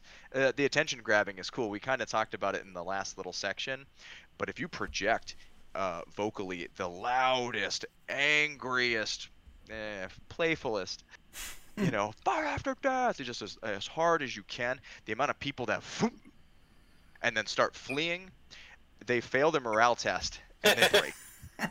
Like it's a real world example of that exact thing, and it's really, if you're quiet about it, like, okay, maybe a Fight After Death, yeah, you might get a couple people, sure, but people running and fleeing, hell, they're not even trying to defend themselves anymore. Now it's just running down the scared villagers or the peasants, you know. Heave ho, you know. So that's probably my quick thoughts on it, so other people can say more. Oddvar on that one. What is best use of Fight After Death? I like that controlled chaos. I mean, we've touched on it probably more than once during this session, is that communication with your team and being like, hey, you know, this probably is going to happen right about here. You can break those lines, get everybody looking at you, and your rest of your team can run in and just take care of it. Because kind of like Lily said, that one, if you're going to kill one person with Fight After Death, that one target better be really worth it. But yeah, organized chaos. Broton? Best place, best use of Fight After Death is, like Lily said, the mass. Well, they don't call it a barbar bomb for nothing.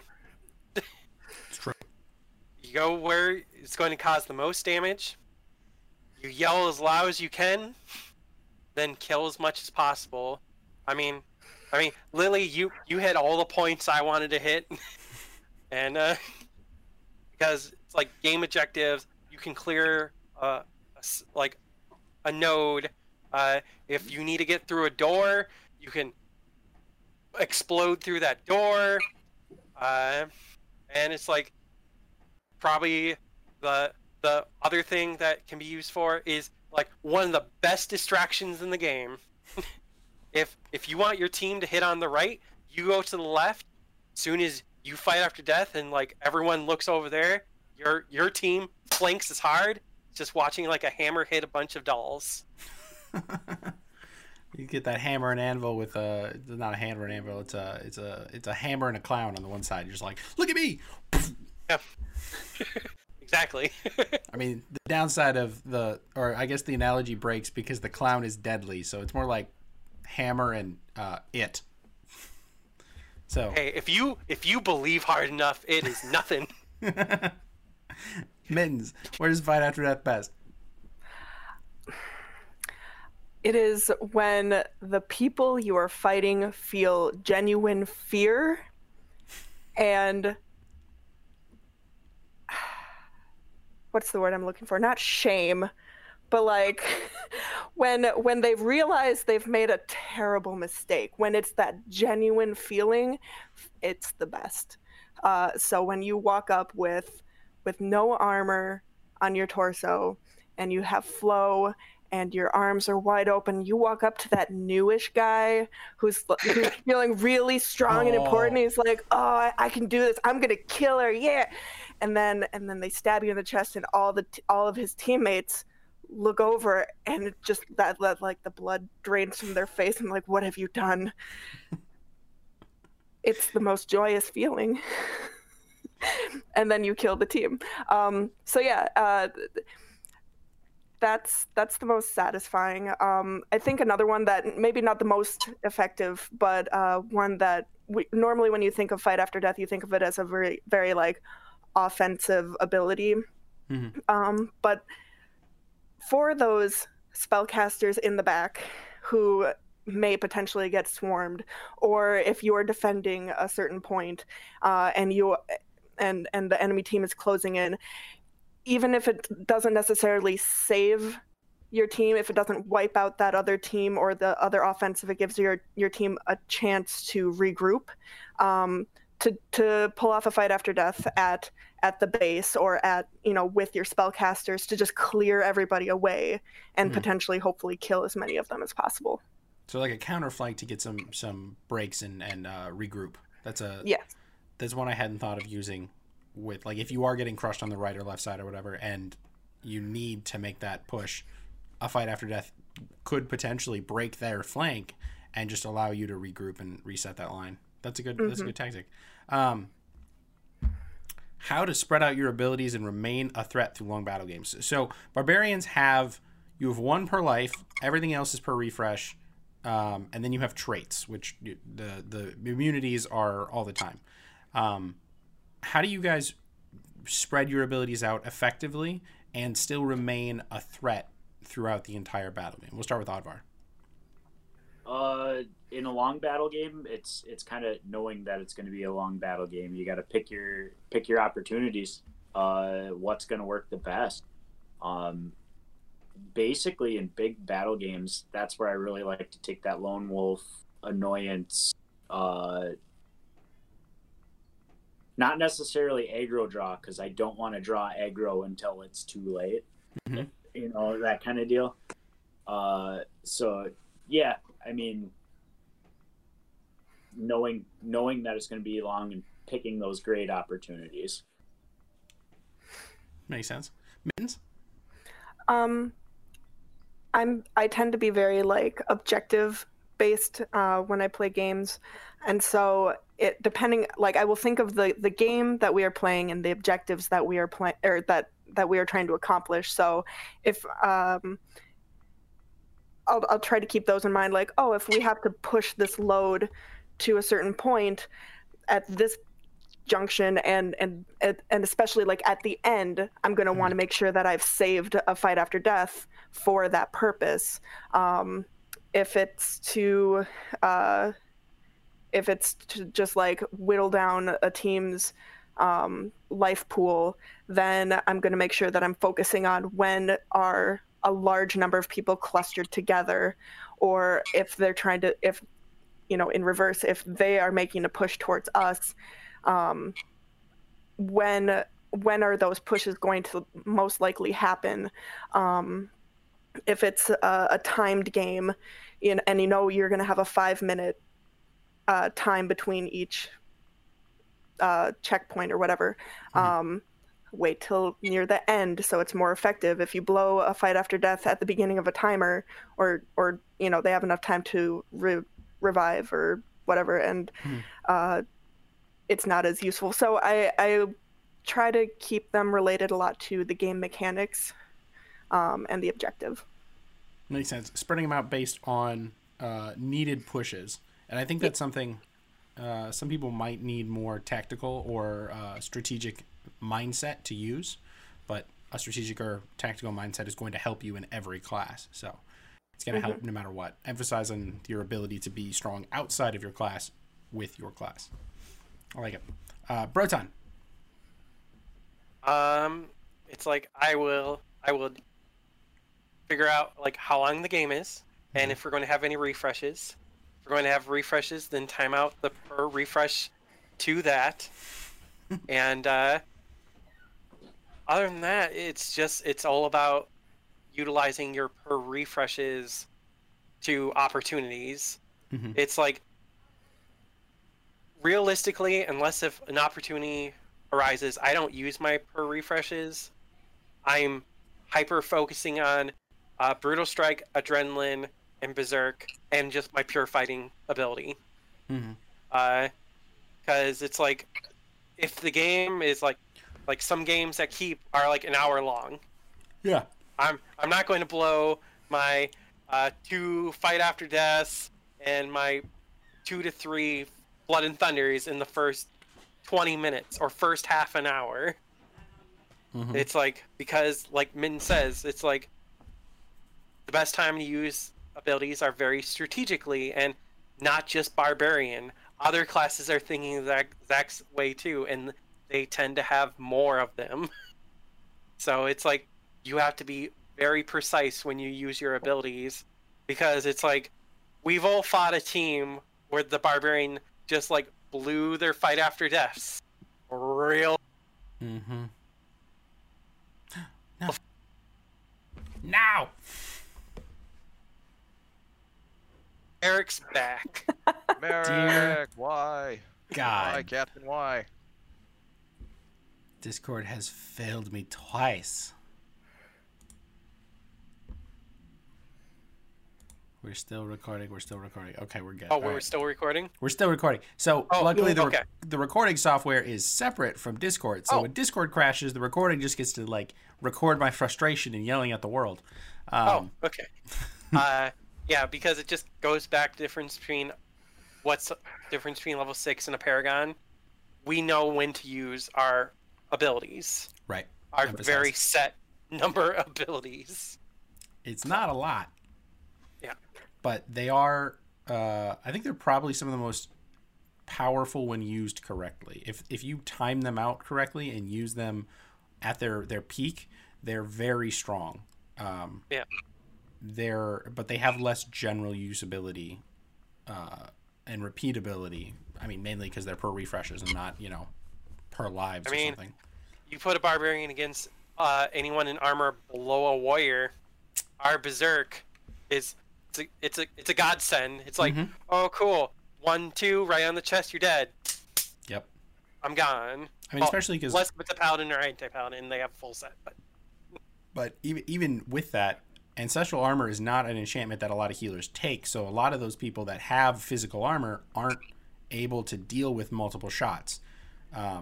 If you are facing someone with magic armor, they've got a max of 2 shots, so it's still only 3 shots to kill them. Yeah, because it's magic. So that's a good thing to keep in mind, is that you have traits, which can be, I mean, it's a constant, it's literally an infinite ability. You don't have to worry about it. You don't have to activate it. It's there. Utilize it.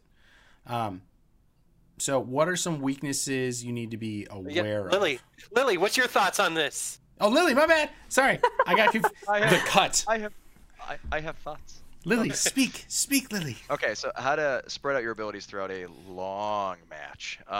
So I got a few things, and I think they all kind of play in again.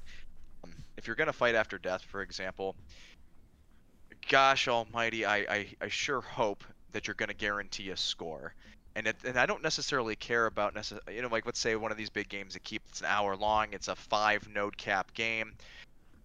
If I fight after death and it's early, I hope, and my goal is to guarantee that we got a score there.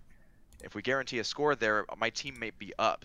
And so even though that's right away, maybe in the first 2 minutes, the first 5 or 10 or 15, like I still guaranteed my team has now met one of these objectives and has put my team hopefully ahead.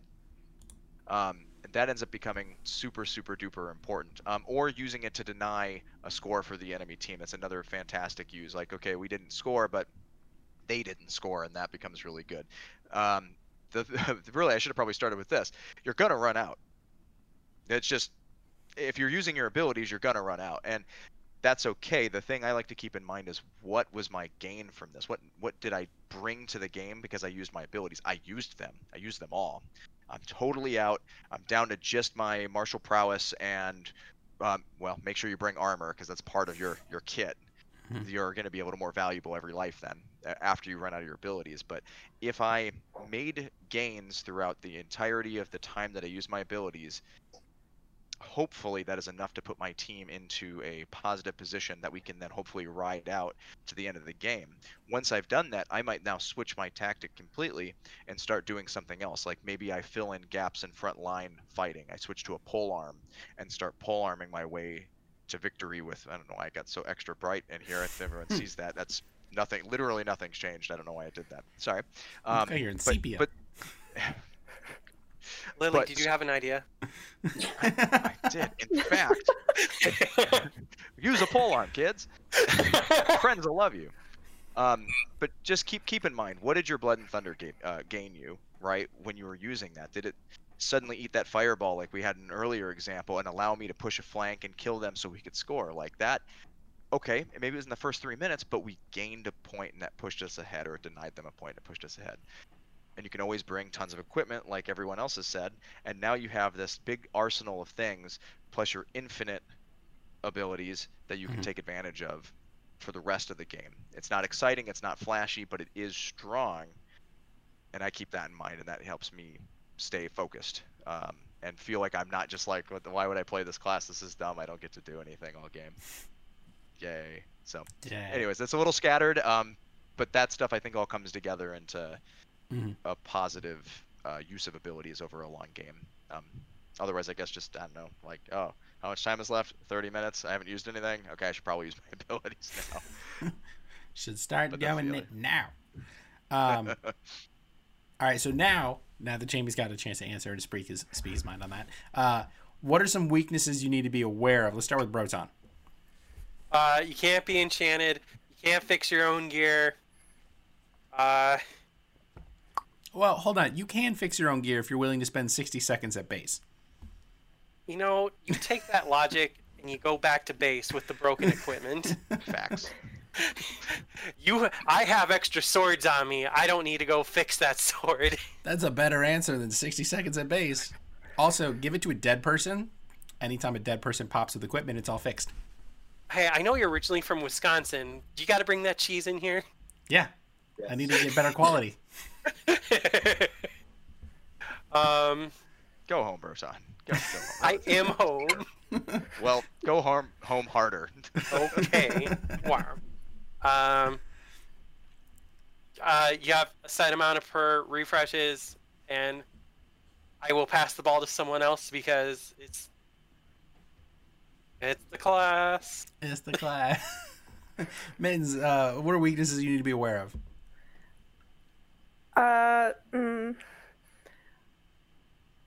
Adding on to that, you only have 3 points of armor, and just be aware of what it's going to be made out of, where it's going to be put on your body, and how long you're going to be willing to run around in it, because it's going to be heavy and hot and uncomfy after a while. I don't want to take all of them. So if at the end there's more, then I'll chime in again. All right. Lily. So the class has some issues, and mostly I think it's balancing related for what V8 is currently.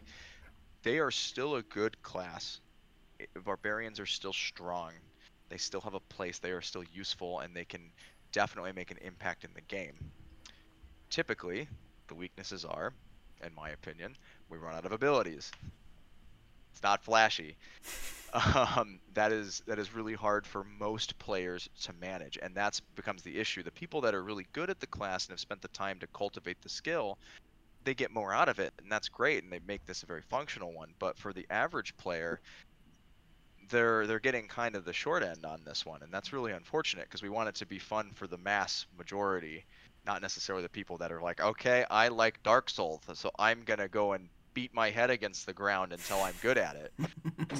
Like it's so hard. So we talked about that a little bit already. Broton had commented on that. I don't mind that they can't be enchanted, but that's kind of my play style, as I mostly ignore enchantments from my teammates so they can give it to other people anyways. And it's an inherent flaw probably in the class, but like it's already real strong with the immunity. So like I get so torn on like, is it really a weakness or is it something they've done to try to balance something that could easily get out of control? And this class could potentially get out of control if you start putting refresh abilities onto, recharge abilities, for example, or just making them per life. Because a fight after death, I can recharge, or whatever is now incredible. Like that one change would make this crazy. So, if you want to see the fight after death per life, someone go play a boar. They have fight after death per life. It's terrifying. And it's crazy unbalanced, right? Like suddenly this 100%. Thing is monstrously unfun for everyone around you. So in the future of Amtgard, I really hope that they make some changes. They just got to be careful. So in my opinion, I don't think it's as weak as everybody makes it out to be. I just think for the majority of people who haven't taken the time to learn the skills, it's going to be hard.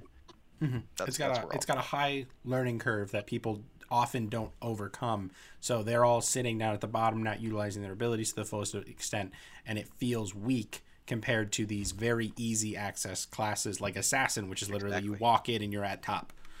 I mean, look at just even a warrior. If you have the same level of armor, like a 3-point warrior can be a monster, you know. It's just it's so interesting how this works out. But anyways, Oddvar.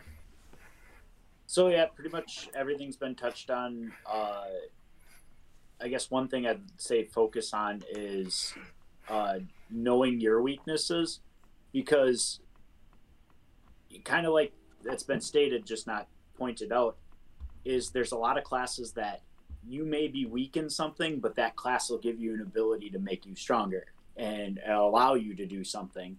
Well, Barbarian, it's kind of the opposite. You need to know what you're weak against and kind of take and put yourself into a better situation. I mean, I like to call it the lesser anti-paladin for a reason, because, you know, it's kind of that. It's a building block towards that. It makes a lot of sense. I mean, you have Anti-Paladin's got 4 points. Barbarian's got 3. Brutal Strike is the same. You learn about Terror because it's what bards can use against you, and then when you turn into an Anti-Paladin, you get it. So that's kind of an interesting trade-off. It's still Awe. Is it Awe? It's Awe. My bad. Yeah. You learn about Awe, and then you get to use it.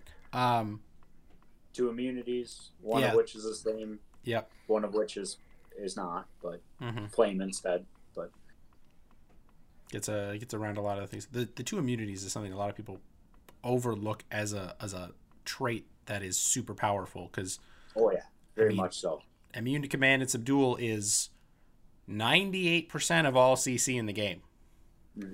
Well, it's why Barbarian for me is mostly my pub stomp class. Like, I can kind of just show up and go, and those immunities, like, if I don't know anybody, all of a sudden I'm like, well, it's cool. I got protection. You know, I came sort of prepared just because I'm playing Barbarian. You know, no armor because I had to fly somewhere or something. Like, well, cool. I'm playing Barbarian. Like, I can get my Blood and Thunders, or I can just heal myself. You know, just pick good matchups and go. It is a strangely placed class right now that is widely believed to be kind of weak. I was going to say that's one of the reasons why I enjoy playing it so much. And if I do not come prepared, because spell classes, you need to have a spell list. Warrior, you want to have armor. Archer, you need a bow. Like, there are all these requirements.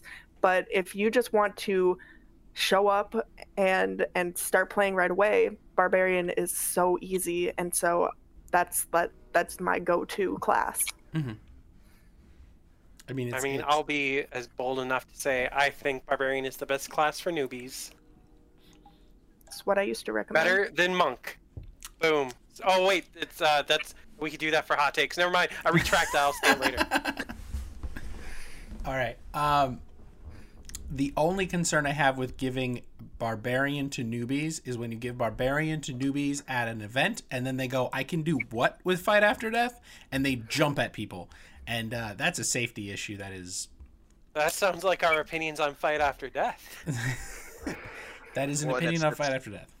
It's not even necessarily a safety issue for the people around the poor newbie who's doing it. I feel bad for the newbie who's about to get karate chopped by like every single person that can hit them. And then unfortunately, and this is not always the case, and I don't want to say that Amtgard has a culture of perpetuating violence towards, you know, silly people or something like that, but people can get kind of salty, and then suddenly it's like, this kid just like wildly came at me, so I just... and then everybody does it, and then it's like, oh no, that poor kid, what an impression that would make. I mean, that guy might never come back, not because he, I mean, he doesn't know any better to be safe, and the veterans can fail here and unfortunately brutalize the kid a little bit, and that's uncool. So that's almost a trap and can lead them to bad times. Yeah, I mean, what is it, level 3 you get your first Fight After Death, or is it level 2? 3. You've got at least a little time in the game then. Even if you've gone to just like big events, you're not using... Fight After Death is 2. Is it 2? It's a 2. Adrenaline is 3. Adrenaline. So you've still got, what is it, 4 weeks under your belt? 5 weeks under your belt? You hope. You hope, you're then, right. Lily, I'll bet you a Coke. It then... really is, man. That's wild. 4th level, I was getting confused there. Yeah, Fight After Death at the 2nd, Adrenaline at 3rd, Fight After Death at 4th. There we go. Words. Sorry, shoot. my bad. I was like, is it really that order? God, it's been so long since I've had to look at it. We don't play enough low-level battle games, and I think it's an atrocity. Like, Ice Haven started doing first, second, and third level class games so that our new players could practice any class they wanted and get the feel of it, but also they wouldn't be scared of the level 6 person over there. And it was really fun. It was also really challenging and interesting as somebody trying to get better at Bard. I was like, oh, what do I have at level 3 again?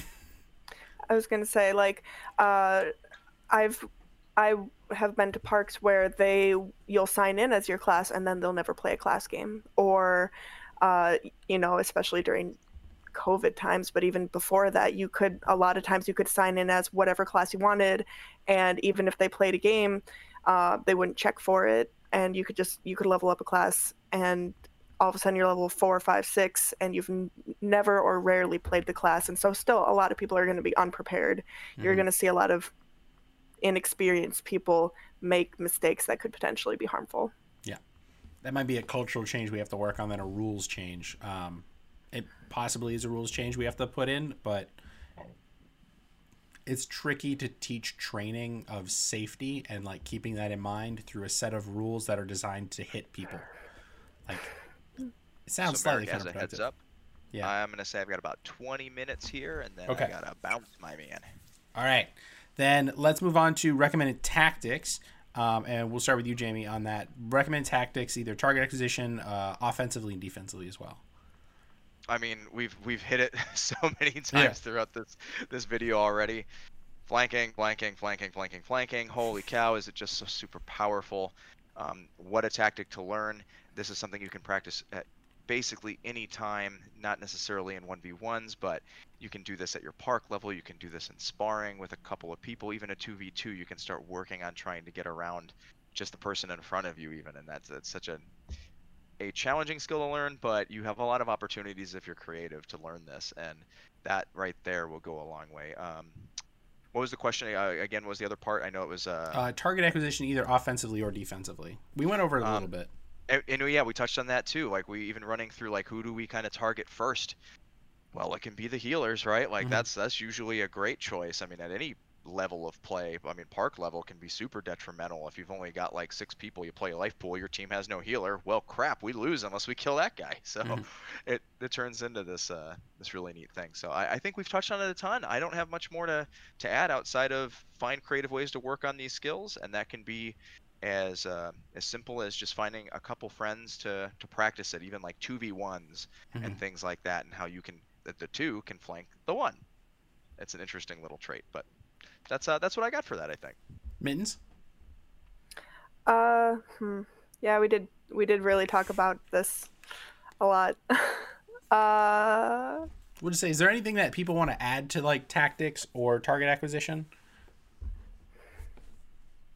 No, we're good. Cool. Not really. We'll just move on. We talked about since you said it, I guess that one small thing we had touched on in another class, which is why I didn't really think about it, and it falls back into kind of flanking. You've done your job if you start to flank and they send more than a singular person after you. They send one person after you and you kill them. Congratulations, you've killed one of their people, and they're going to go walk back to spawn. You've contributed. They send two people after you. If you can beat those two people, excellent. If they send three people after you, you really don't have to engage them anymore. They now have three less people. If we're talking even number games, you've taken three people away for the price of yourself. And that's pretty strong, and you can take them on a merry jaunt away from battle. And if you can get away from them, you can continue on to everything else. And now you're just pulling body after body as they try to kill you. Watch a new kid do it. They don't even know what they're doing yet. And they've already discovered something very powerful. And that's running around through the backfield and pulling all kinds of people after them. You'll see smart players not chase them. They're like, nope, we're not doing that. But the people that get caught up in the moment of like, oh, there that kid goes, let's get him. And now you've got 8 or 10 people chasing some poor, you know, athlete or, you know, high school kid who just never has to stop running, is all hopped up on Mountain Dew and just like doing their thing, you know. So it's that would be that annoyance. Yeah, exactly. And that's probably just as important. And I see this even in outside of playing Barbarian. If we're just doing like team fighting stuff, I really want my teammate to start to put some pressure and circle around, or for me to circle around and see what that does, and starts to do all kinds of cool things that people I think will start seeing if they start doing it. Flanking. I can't sell it enough. Sell the flank. Anything else we want to talk about on tactics? One thing I want to quickly throw out there is for using Fire After Death. That's when we get shield breaking. If you see a shield wall out there that does not have any hardened shields or imbued shields, nothing is demoralizing than watching like 3 to 4 shield men all lose their shield as you just chop your way through, and maybe you kill them, or either way you made a hole where your team funnels through because you just destroyed their wall. It's a... I mean, that might even be more effective than actually getting the kills, because if you have your team there and you're running that front flank, like Jamie was saying, and you're just like drum rolling through shields, just break, like getting through all that, you've now taken out half of their defense. Those shields are giant targets on them now that all your polemen have to do is poke to now wound that arm, do it again, you're dead. It's a good sequence that you're not even getting the kills for, but you opened up the ability to just wipe a line because all their defense is gone. Anything else on tactics? Okay. Get good. So now we get to the question that I think is the most important question we have to ask every single time. How do we get better and not ruin people's fun? We see it constantly when people start getting higher in Warriors. We see it when people start getting higher in Paragon.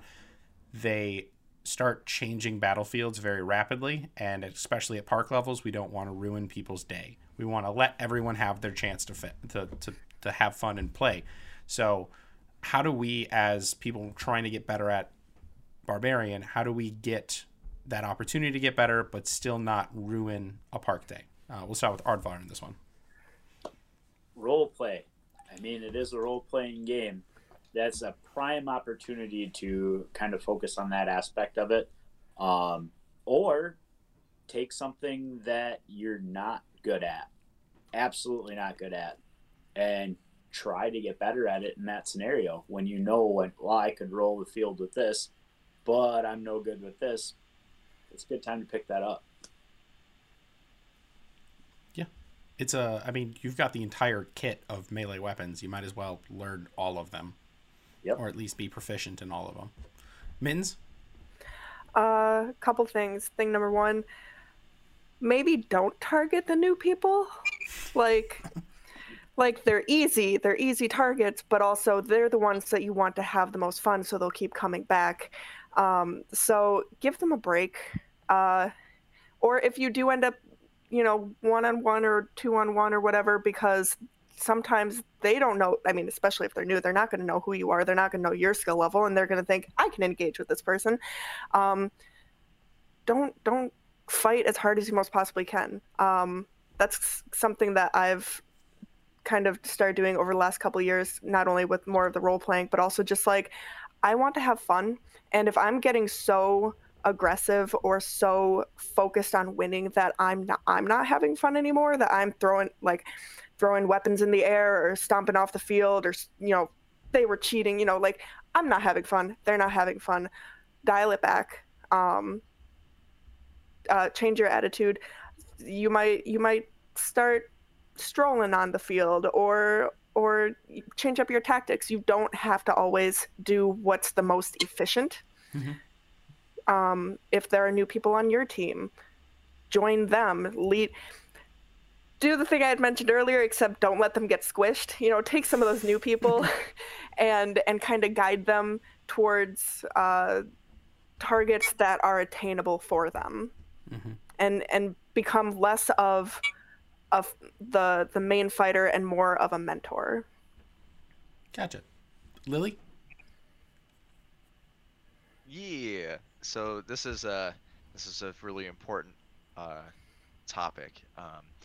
How to stop from ruining people's fun while increasing your own skill level, or while you're already at, like, let's say the peak of your skill level, and not making it terrible for people. Like, what a great thing to talk about. I've usually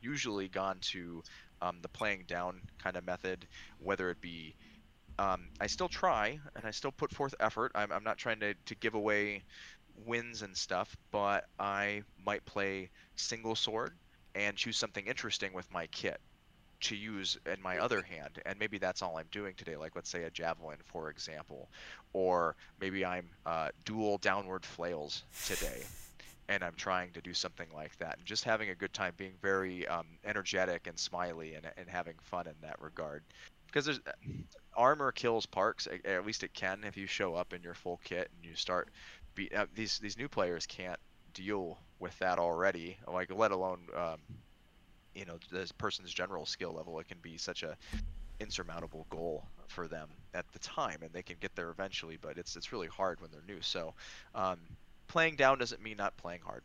I want to make sure to say that, but as Mittens has kind of pointed out, like, you can encourage these new people that come out to do great things and to be awesome, and then celebrate their successes while you're playing. So like getting them to be like a flag runner and defending them as they're like running through the mess of violence that's going on, and the arrows flying around, and it's just like out of a movie for them, and it's so exciting, and suddenly they get to be the hero for a change, and they get to score, and it's like, you did it, you know, high five, and, you know, after COVID world, but you know, whatever, like, you did it, you're awesome, I that was so cool, you were so close to getting hit, that's amazing, I can't believe you made that whole run, you know, we did this is a beautiful thing, you know, it's super cool. High enthusiasm, and the last thing that I do is I may ask the person if they're ready, because they might be a little scared, or they've seen the better I've gotten, the more I've noticed some of that, and it's kind of a bummer, because I want them to have fun too, but they maybe see me do some high-level fights with somebody or something, and it's very intimidating suddenly, and I'm like, you know, I'll tap their sword, and I'm like, okay, are you ready? And they're like, yes, and I'm like, okay, here we go, and then you can play around with it a little bit, and you can hit their equipment and whatever, but ultimately I give them a good fight, I try to win said fight, and if they're successful, even if it's just an arm or whatever, it's going back to encouragement and being like, that was awesome, you got my arm, that was super cool, that was a really good fight, thank you, and then going on to do the next thing. Mm-hmm. And repeating this process all day, every time, relentlessly, never stopping, being positive. Okay. But that's it. I know that's super long, but I think that this is a really important topic, and it's mm-hmm. it's really key to growing those parks. And we're human, so we fail, and we get upset sometimes, but hopefully we just kind of roll with it and try to apologize if we have, you know, slip-ups and stuff. So, mm-hmm. But anyways, that's what I got. I'll shut up. Broton? See, well, how to get better and not ruin other people's fun. For Barbarian, I pick higher point targets. Like, the harder skill, it's like I'm out there looking for that warrior in high point armor to see, it's like, all right, let's see if I can grind away on this. So my newer teammates don't have to deal with the high point armor out here, or the wizard or spellcaster on their team that's like from a range is like picking off people. It's my job to do that, and it's making me play around with other abilities other than the easier target going in. That's not helping me get better. And it's the easier target is usually the newer person, and it's like I don't feel after playing, I don't feel good about crushing the guy who's been out for 2 times, and it's just I just hacked him like the first 2 minutes of the round. Yeah, picking higher scalability. It's like when I visit Ethereal Tides, I'll usually gung for Belfil out there, and it's whatever he's playing. It doesn't matter. If he has a stick in his hand, he's better than me, and I know it. So if I'm a melee unit, that's my target. If I can tie him up or do something against him, I am improving my ability and helping my team. The other thing, like other folks said, is like encouraging new people. I personally like picking a battle buddy. I'll look for someone who's been out a few times. They have a general idea what's going on. If they're playing Barbarian, all the better. If not, still, I'm just like, hey, you want to be my battle buddy for this game? And they're like, what's that? We're the dynamic duo. Let's do this. And it's more or less, I'll take them on my normal route, what I would do. And it's like, whatever it's like I would do, I would suggest to them. It's like, hey, I will distract over here. Do you want to go from the side here? Like really explaining my thought process, because that's helping me break down my actual motions on the field. And then they understand, instead of just look at Broton, go over there doing the thing. What does he do? I don't know. To cool, this is what's happening, and now you can do that thing too. I believe in you. You got this. Like Jamie said, super positivity all the way, and that's by Mittens. We'll get her back in a second. Yeah, but yeah, that's because in all things in Amtgard, I want to make memories. I want to sell memories.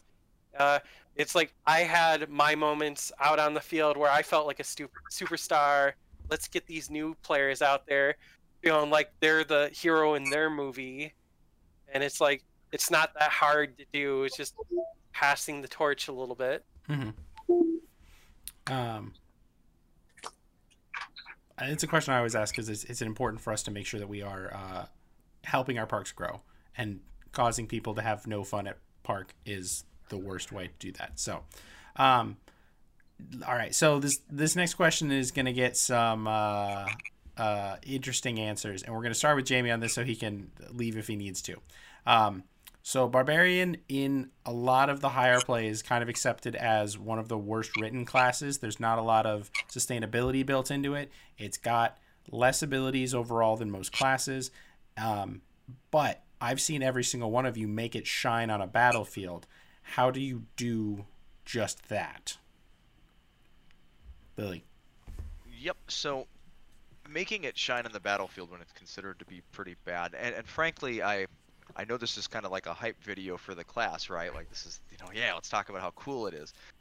But frankly, it probably is underpowered.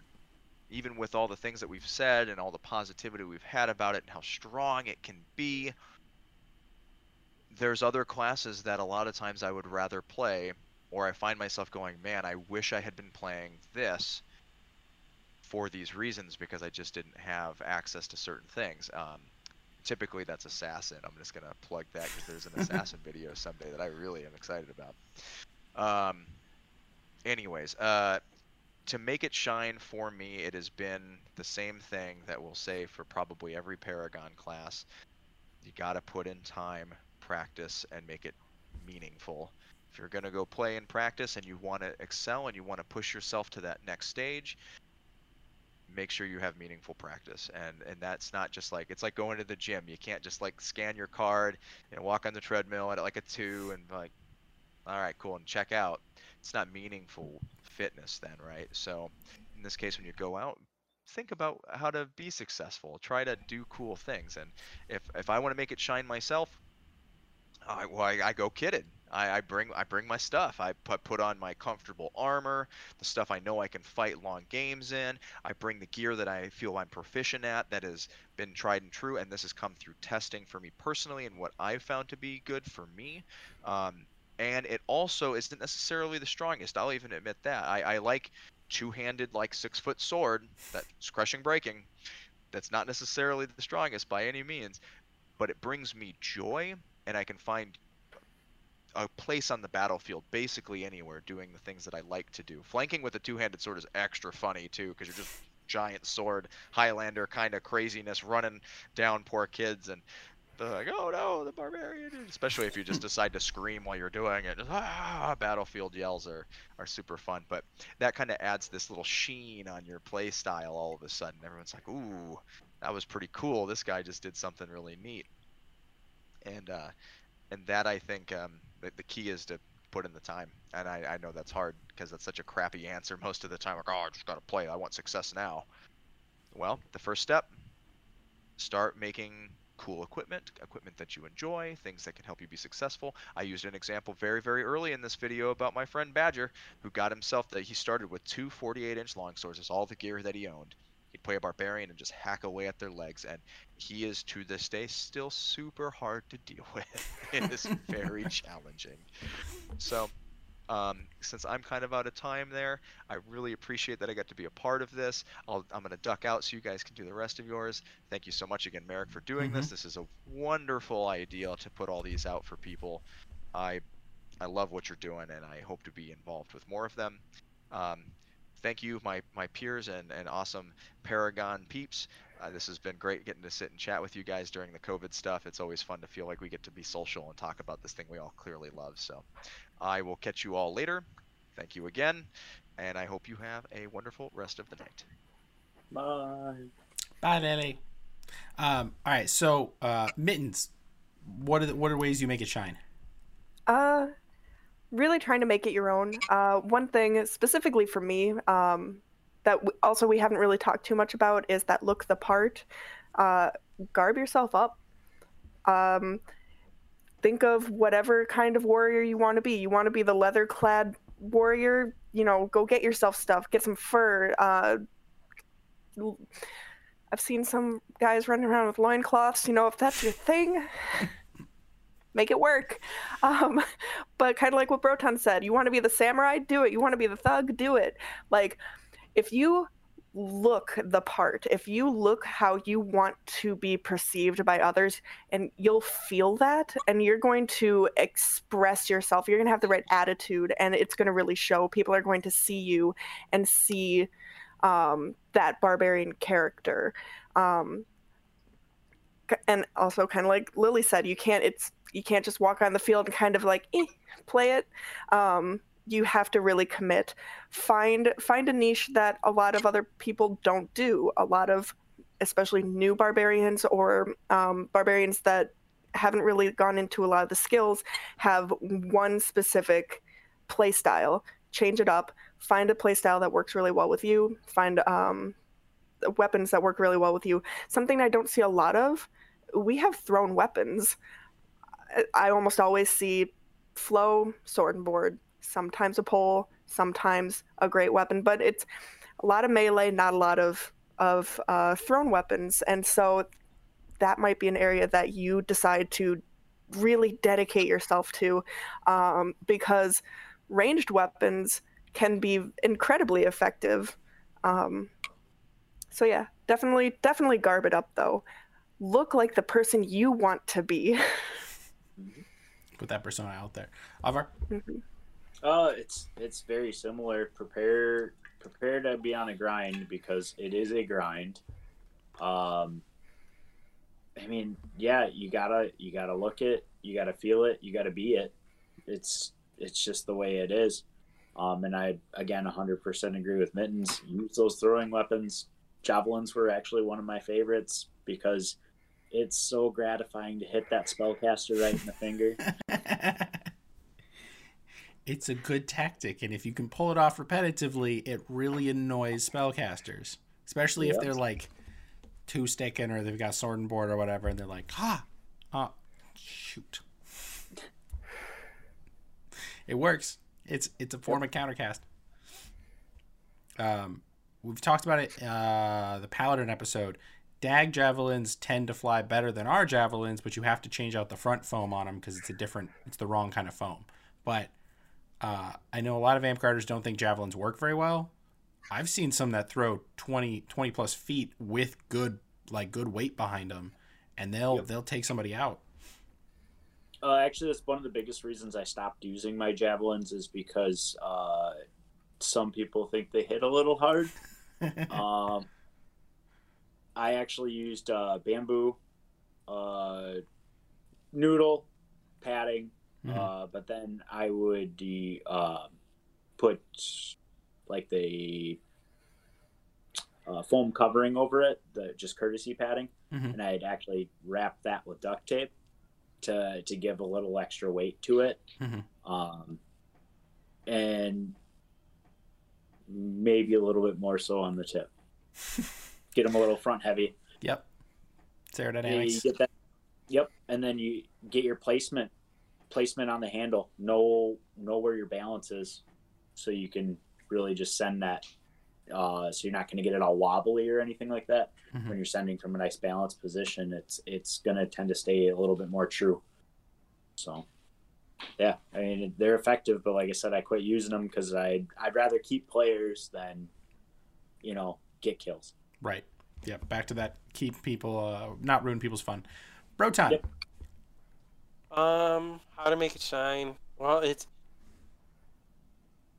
being the last one to talk is always the funnest one.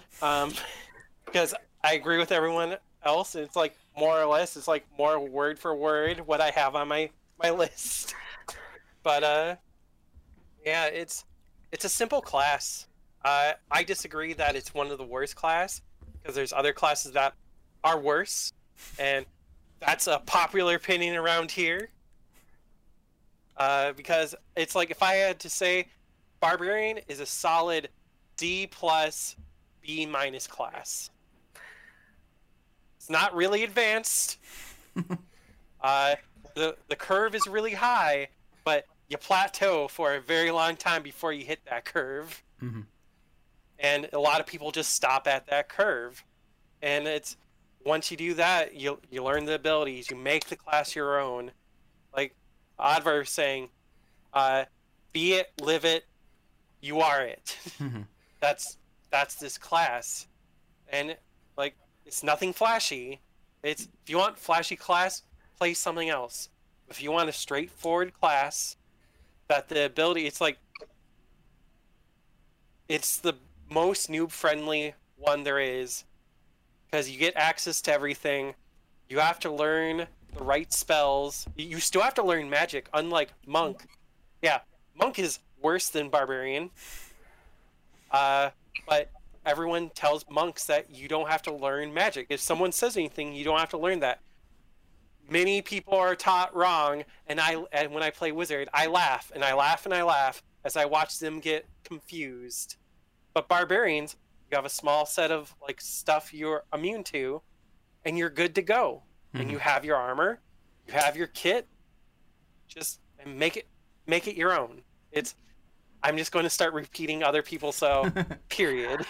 Are there... I was going to say, to add to that, I think one other thing too, and this can apply to literally any class, but if you have a class that you really like, then be a person that other people will like. Yes. And what I mean by that is,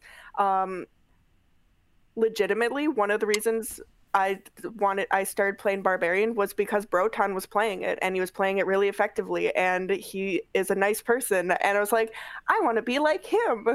When I started playing Bard, Broton was playing Bard, and I saw he was very effective, especially in V7, like dragging people off the field to go hug trees. What the So I wanted to do that too. He made the class seem fun. If you want people to play your class, make it look like a lot of fun, and they're going to want to play it. I'd like to think that a lot of the Paragons make their class, we make Barbarian look fun and aggressive, and because we've gotten to that point where we've mastered it, hopefully other people will want to play it too. Mm-hmm. But yeah. Yeah, don't listen to naysayers. Naysayers are there to kill your fun. Have your fun. Do what you want. Are there any changes you guys would like to see to Barbarian? I would like Fight After Death removed and replaced with a different ability. I was going to say, Broton, you start this, so you're not the last one. That right there is like my biggest take on the class. Get rid of Fight After Death and replace it with a better ability. Do you have a proposal for a better ability?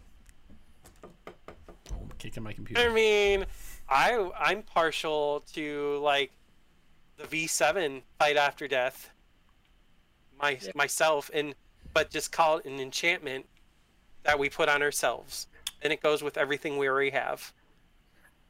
Gotcha. Okay, so removing the dangerous aspect of it, of you're no longer, you don't receive wounds or things like that. You're just kind of charging around the field, because the best way to defend against someone is still to hit them. But you're it's like, they get 2 point, they get stone skin, they'll still get the breaking aspect, mm-hmm. but they can be wounded. Mm-hmm. Gotcha. And it's like I'm cool. I mean, to be honest, this is just a quick thing to throw out there. I mean, I don't like the concept. Any ability that has in its notes, it is encouraged to remove this ability if people can't use it right.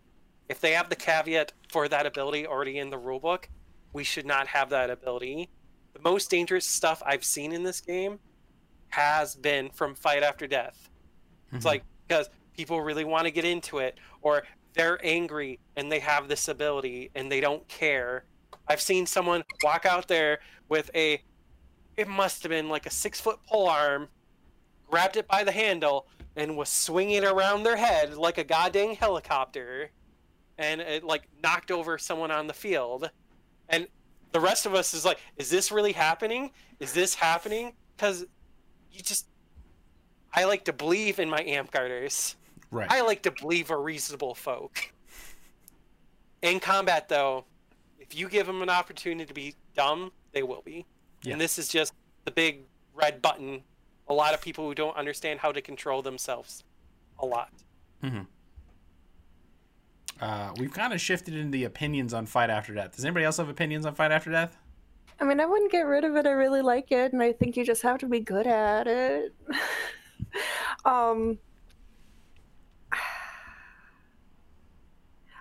I guess it's hard, because I feel like in some ways that's one of the big abilities that kind of is holding, like, please don't get rid of it, but like that may be one of the abilities that's holding Barbarian back from getting other things, because like you and we have all said, Barbarian is one of those classes where most people don't play it well. Again?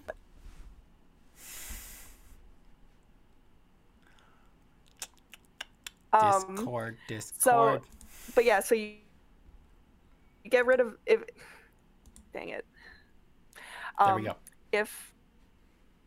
I need better internet. No. You broke the train, Merrick. How dare you? The train is tipped over now. Blame Spectrum. Blame Spectrum. I remembered. Okay, so yeah. Anyways, like, but if you are able to play the class really well, then you are a force to be reckoned with. I feel like we are missing out on getting more abilities or traits because people are afraid of Fight After Death. Mm-hmm. That people will use that in conjunction with these other traits or abilities to become even more powerful. V7, you had like magic armor, if I remember correctly. Natural armor. It was natural armor. Natural armor, and that went away. And if we could have some of that back, that'd be nice, because a lot of Barbarians don't run on the field with armor because you only get 3 points, and it can be hot and heavy. Mm-hmm. So if you having additional abilities would be nice, or additional armor, even if it's magical or temporary. Mm-hmm. Oddvar, you got any thoughts on Fight After Death? Fight After Death. It's it's a double-edged sword. It's super cool when you use it right. It's so much fun when you use it right. But even, you know, piggybacking off what Broton said, it's not necessarily just the person using fight after death that can be dangerous. Mm-hmm. Somebody who just wants to try to stop fight after death can be dangerous. I've had people purposely jam their poles between my legs, trying to trip me, do stuff like that, which, you know, yeah, is it part of the game?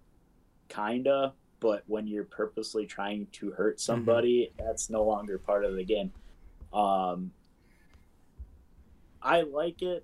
I hate it. But, I mean, that's barbarian.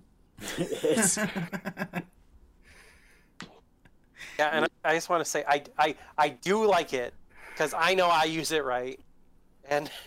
But at the same time, it's a lot of people don't use it right. And like Oddvar says, it's people...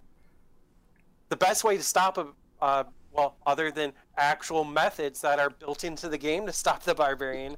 The fastest way to stop the barbarian is hit them as hard as you can, because if they can't move, they can't continue. Mm-hmm.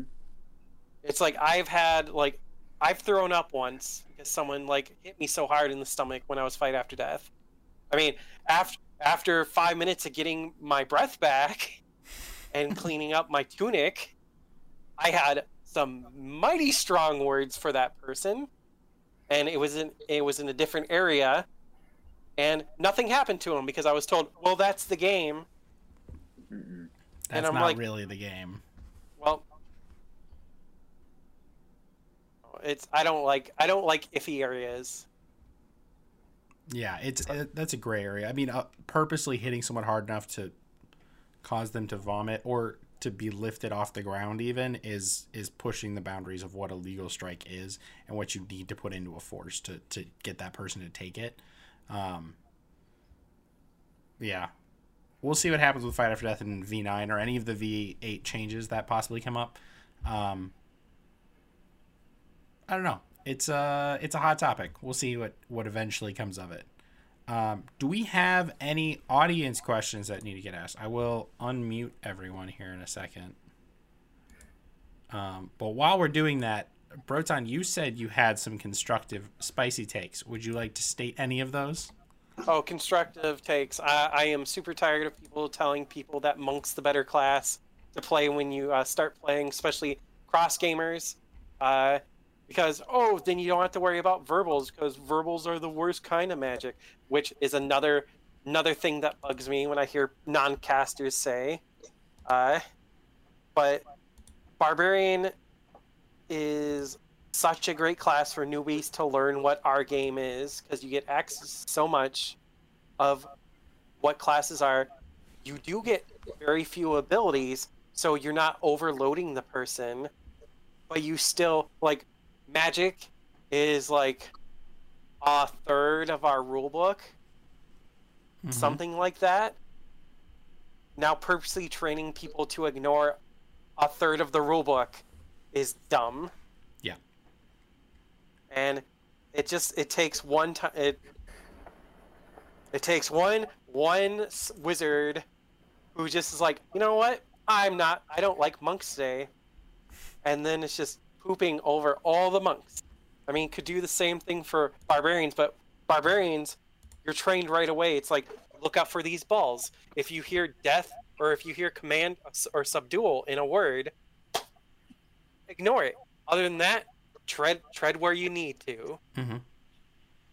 I get really peeved that people down talk this class when it's such a friendly class to new people. It's the poor man's warrior. It's like, do you need a kit?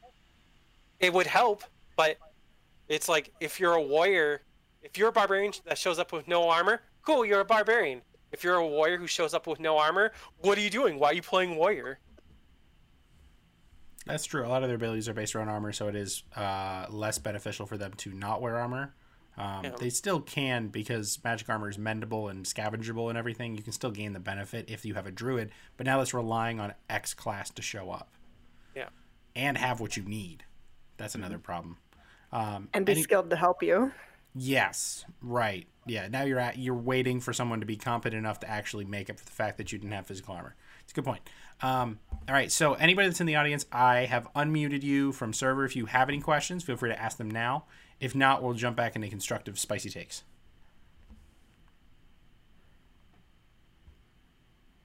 Sounds like nothing. All right. Constructive spicy takes. Favorite barbarian moment. Oh, yeah, that's a good one. Favorite barbarian moments. Broton, you were talking, so you might as well start. Damn it. I'll do it. Let's see.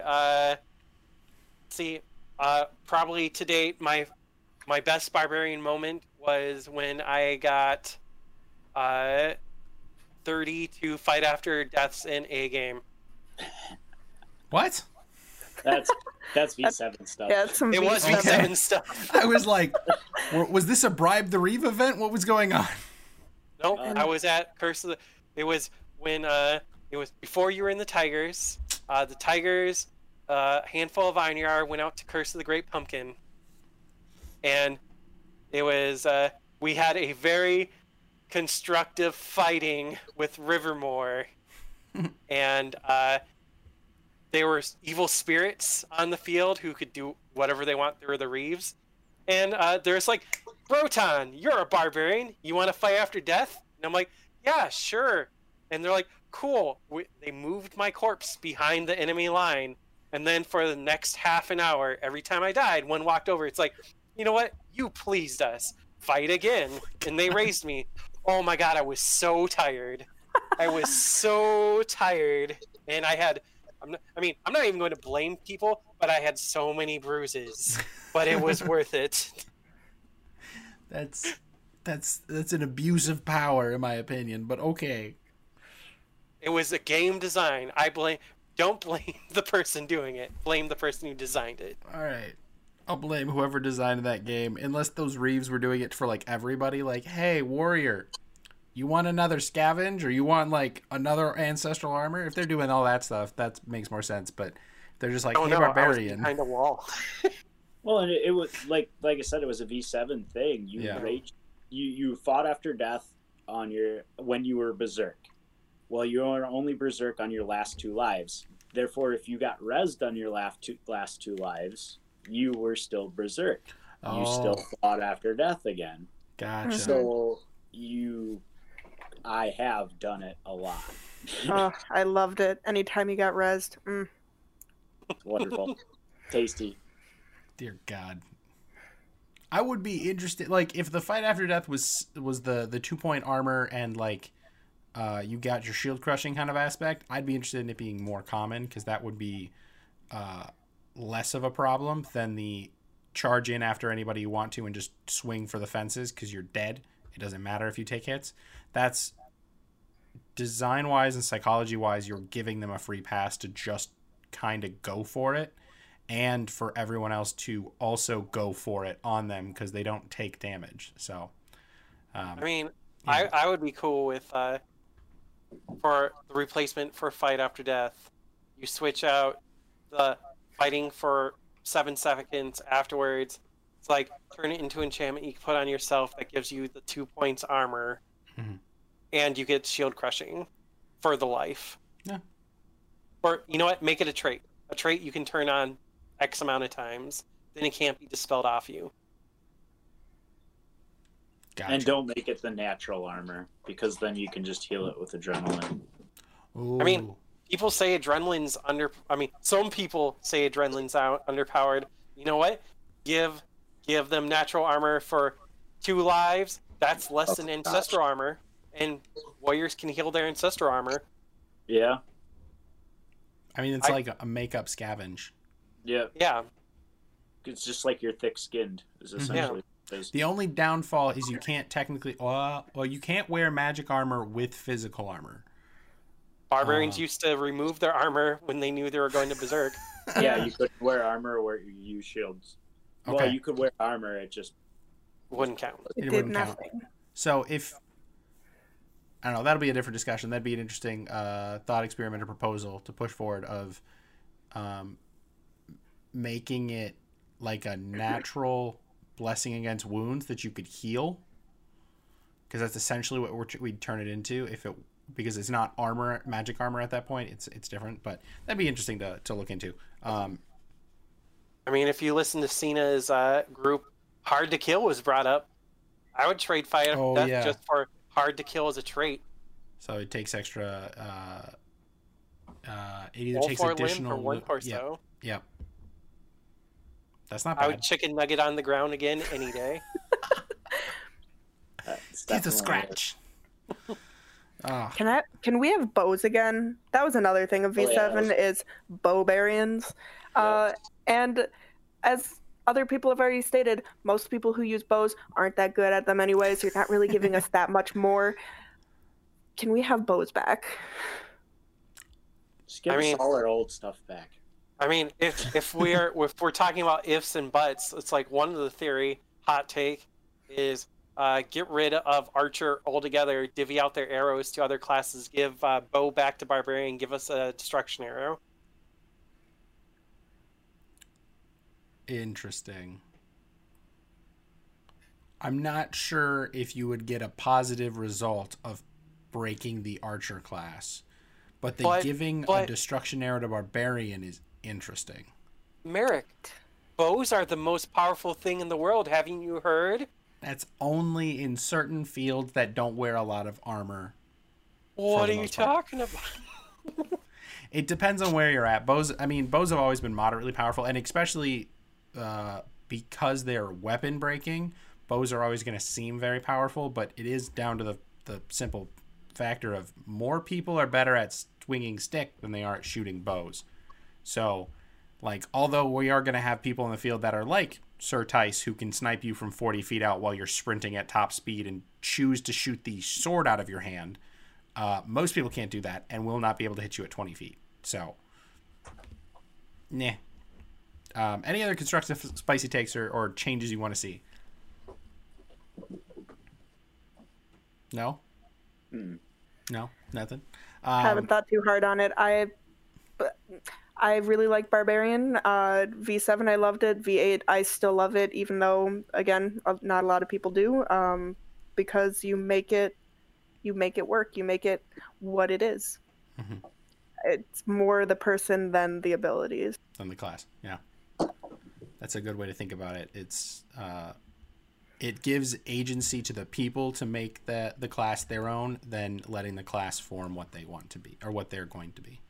Mm-hmm. All right, so if that's all we've got, then I'm going to close out here. Thank you all for joining us for episode 7 of the Paragon Path, the Ruffian Barbarians, and pre-recorded Merrick will close us out.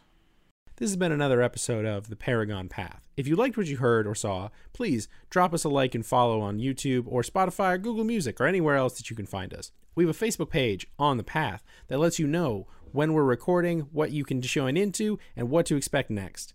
We record these episodes live every other weekend on the Kingdom of Polaris Discord. Link is in the comments.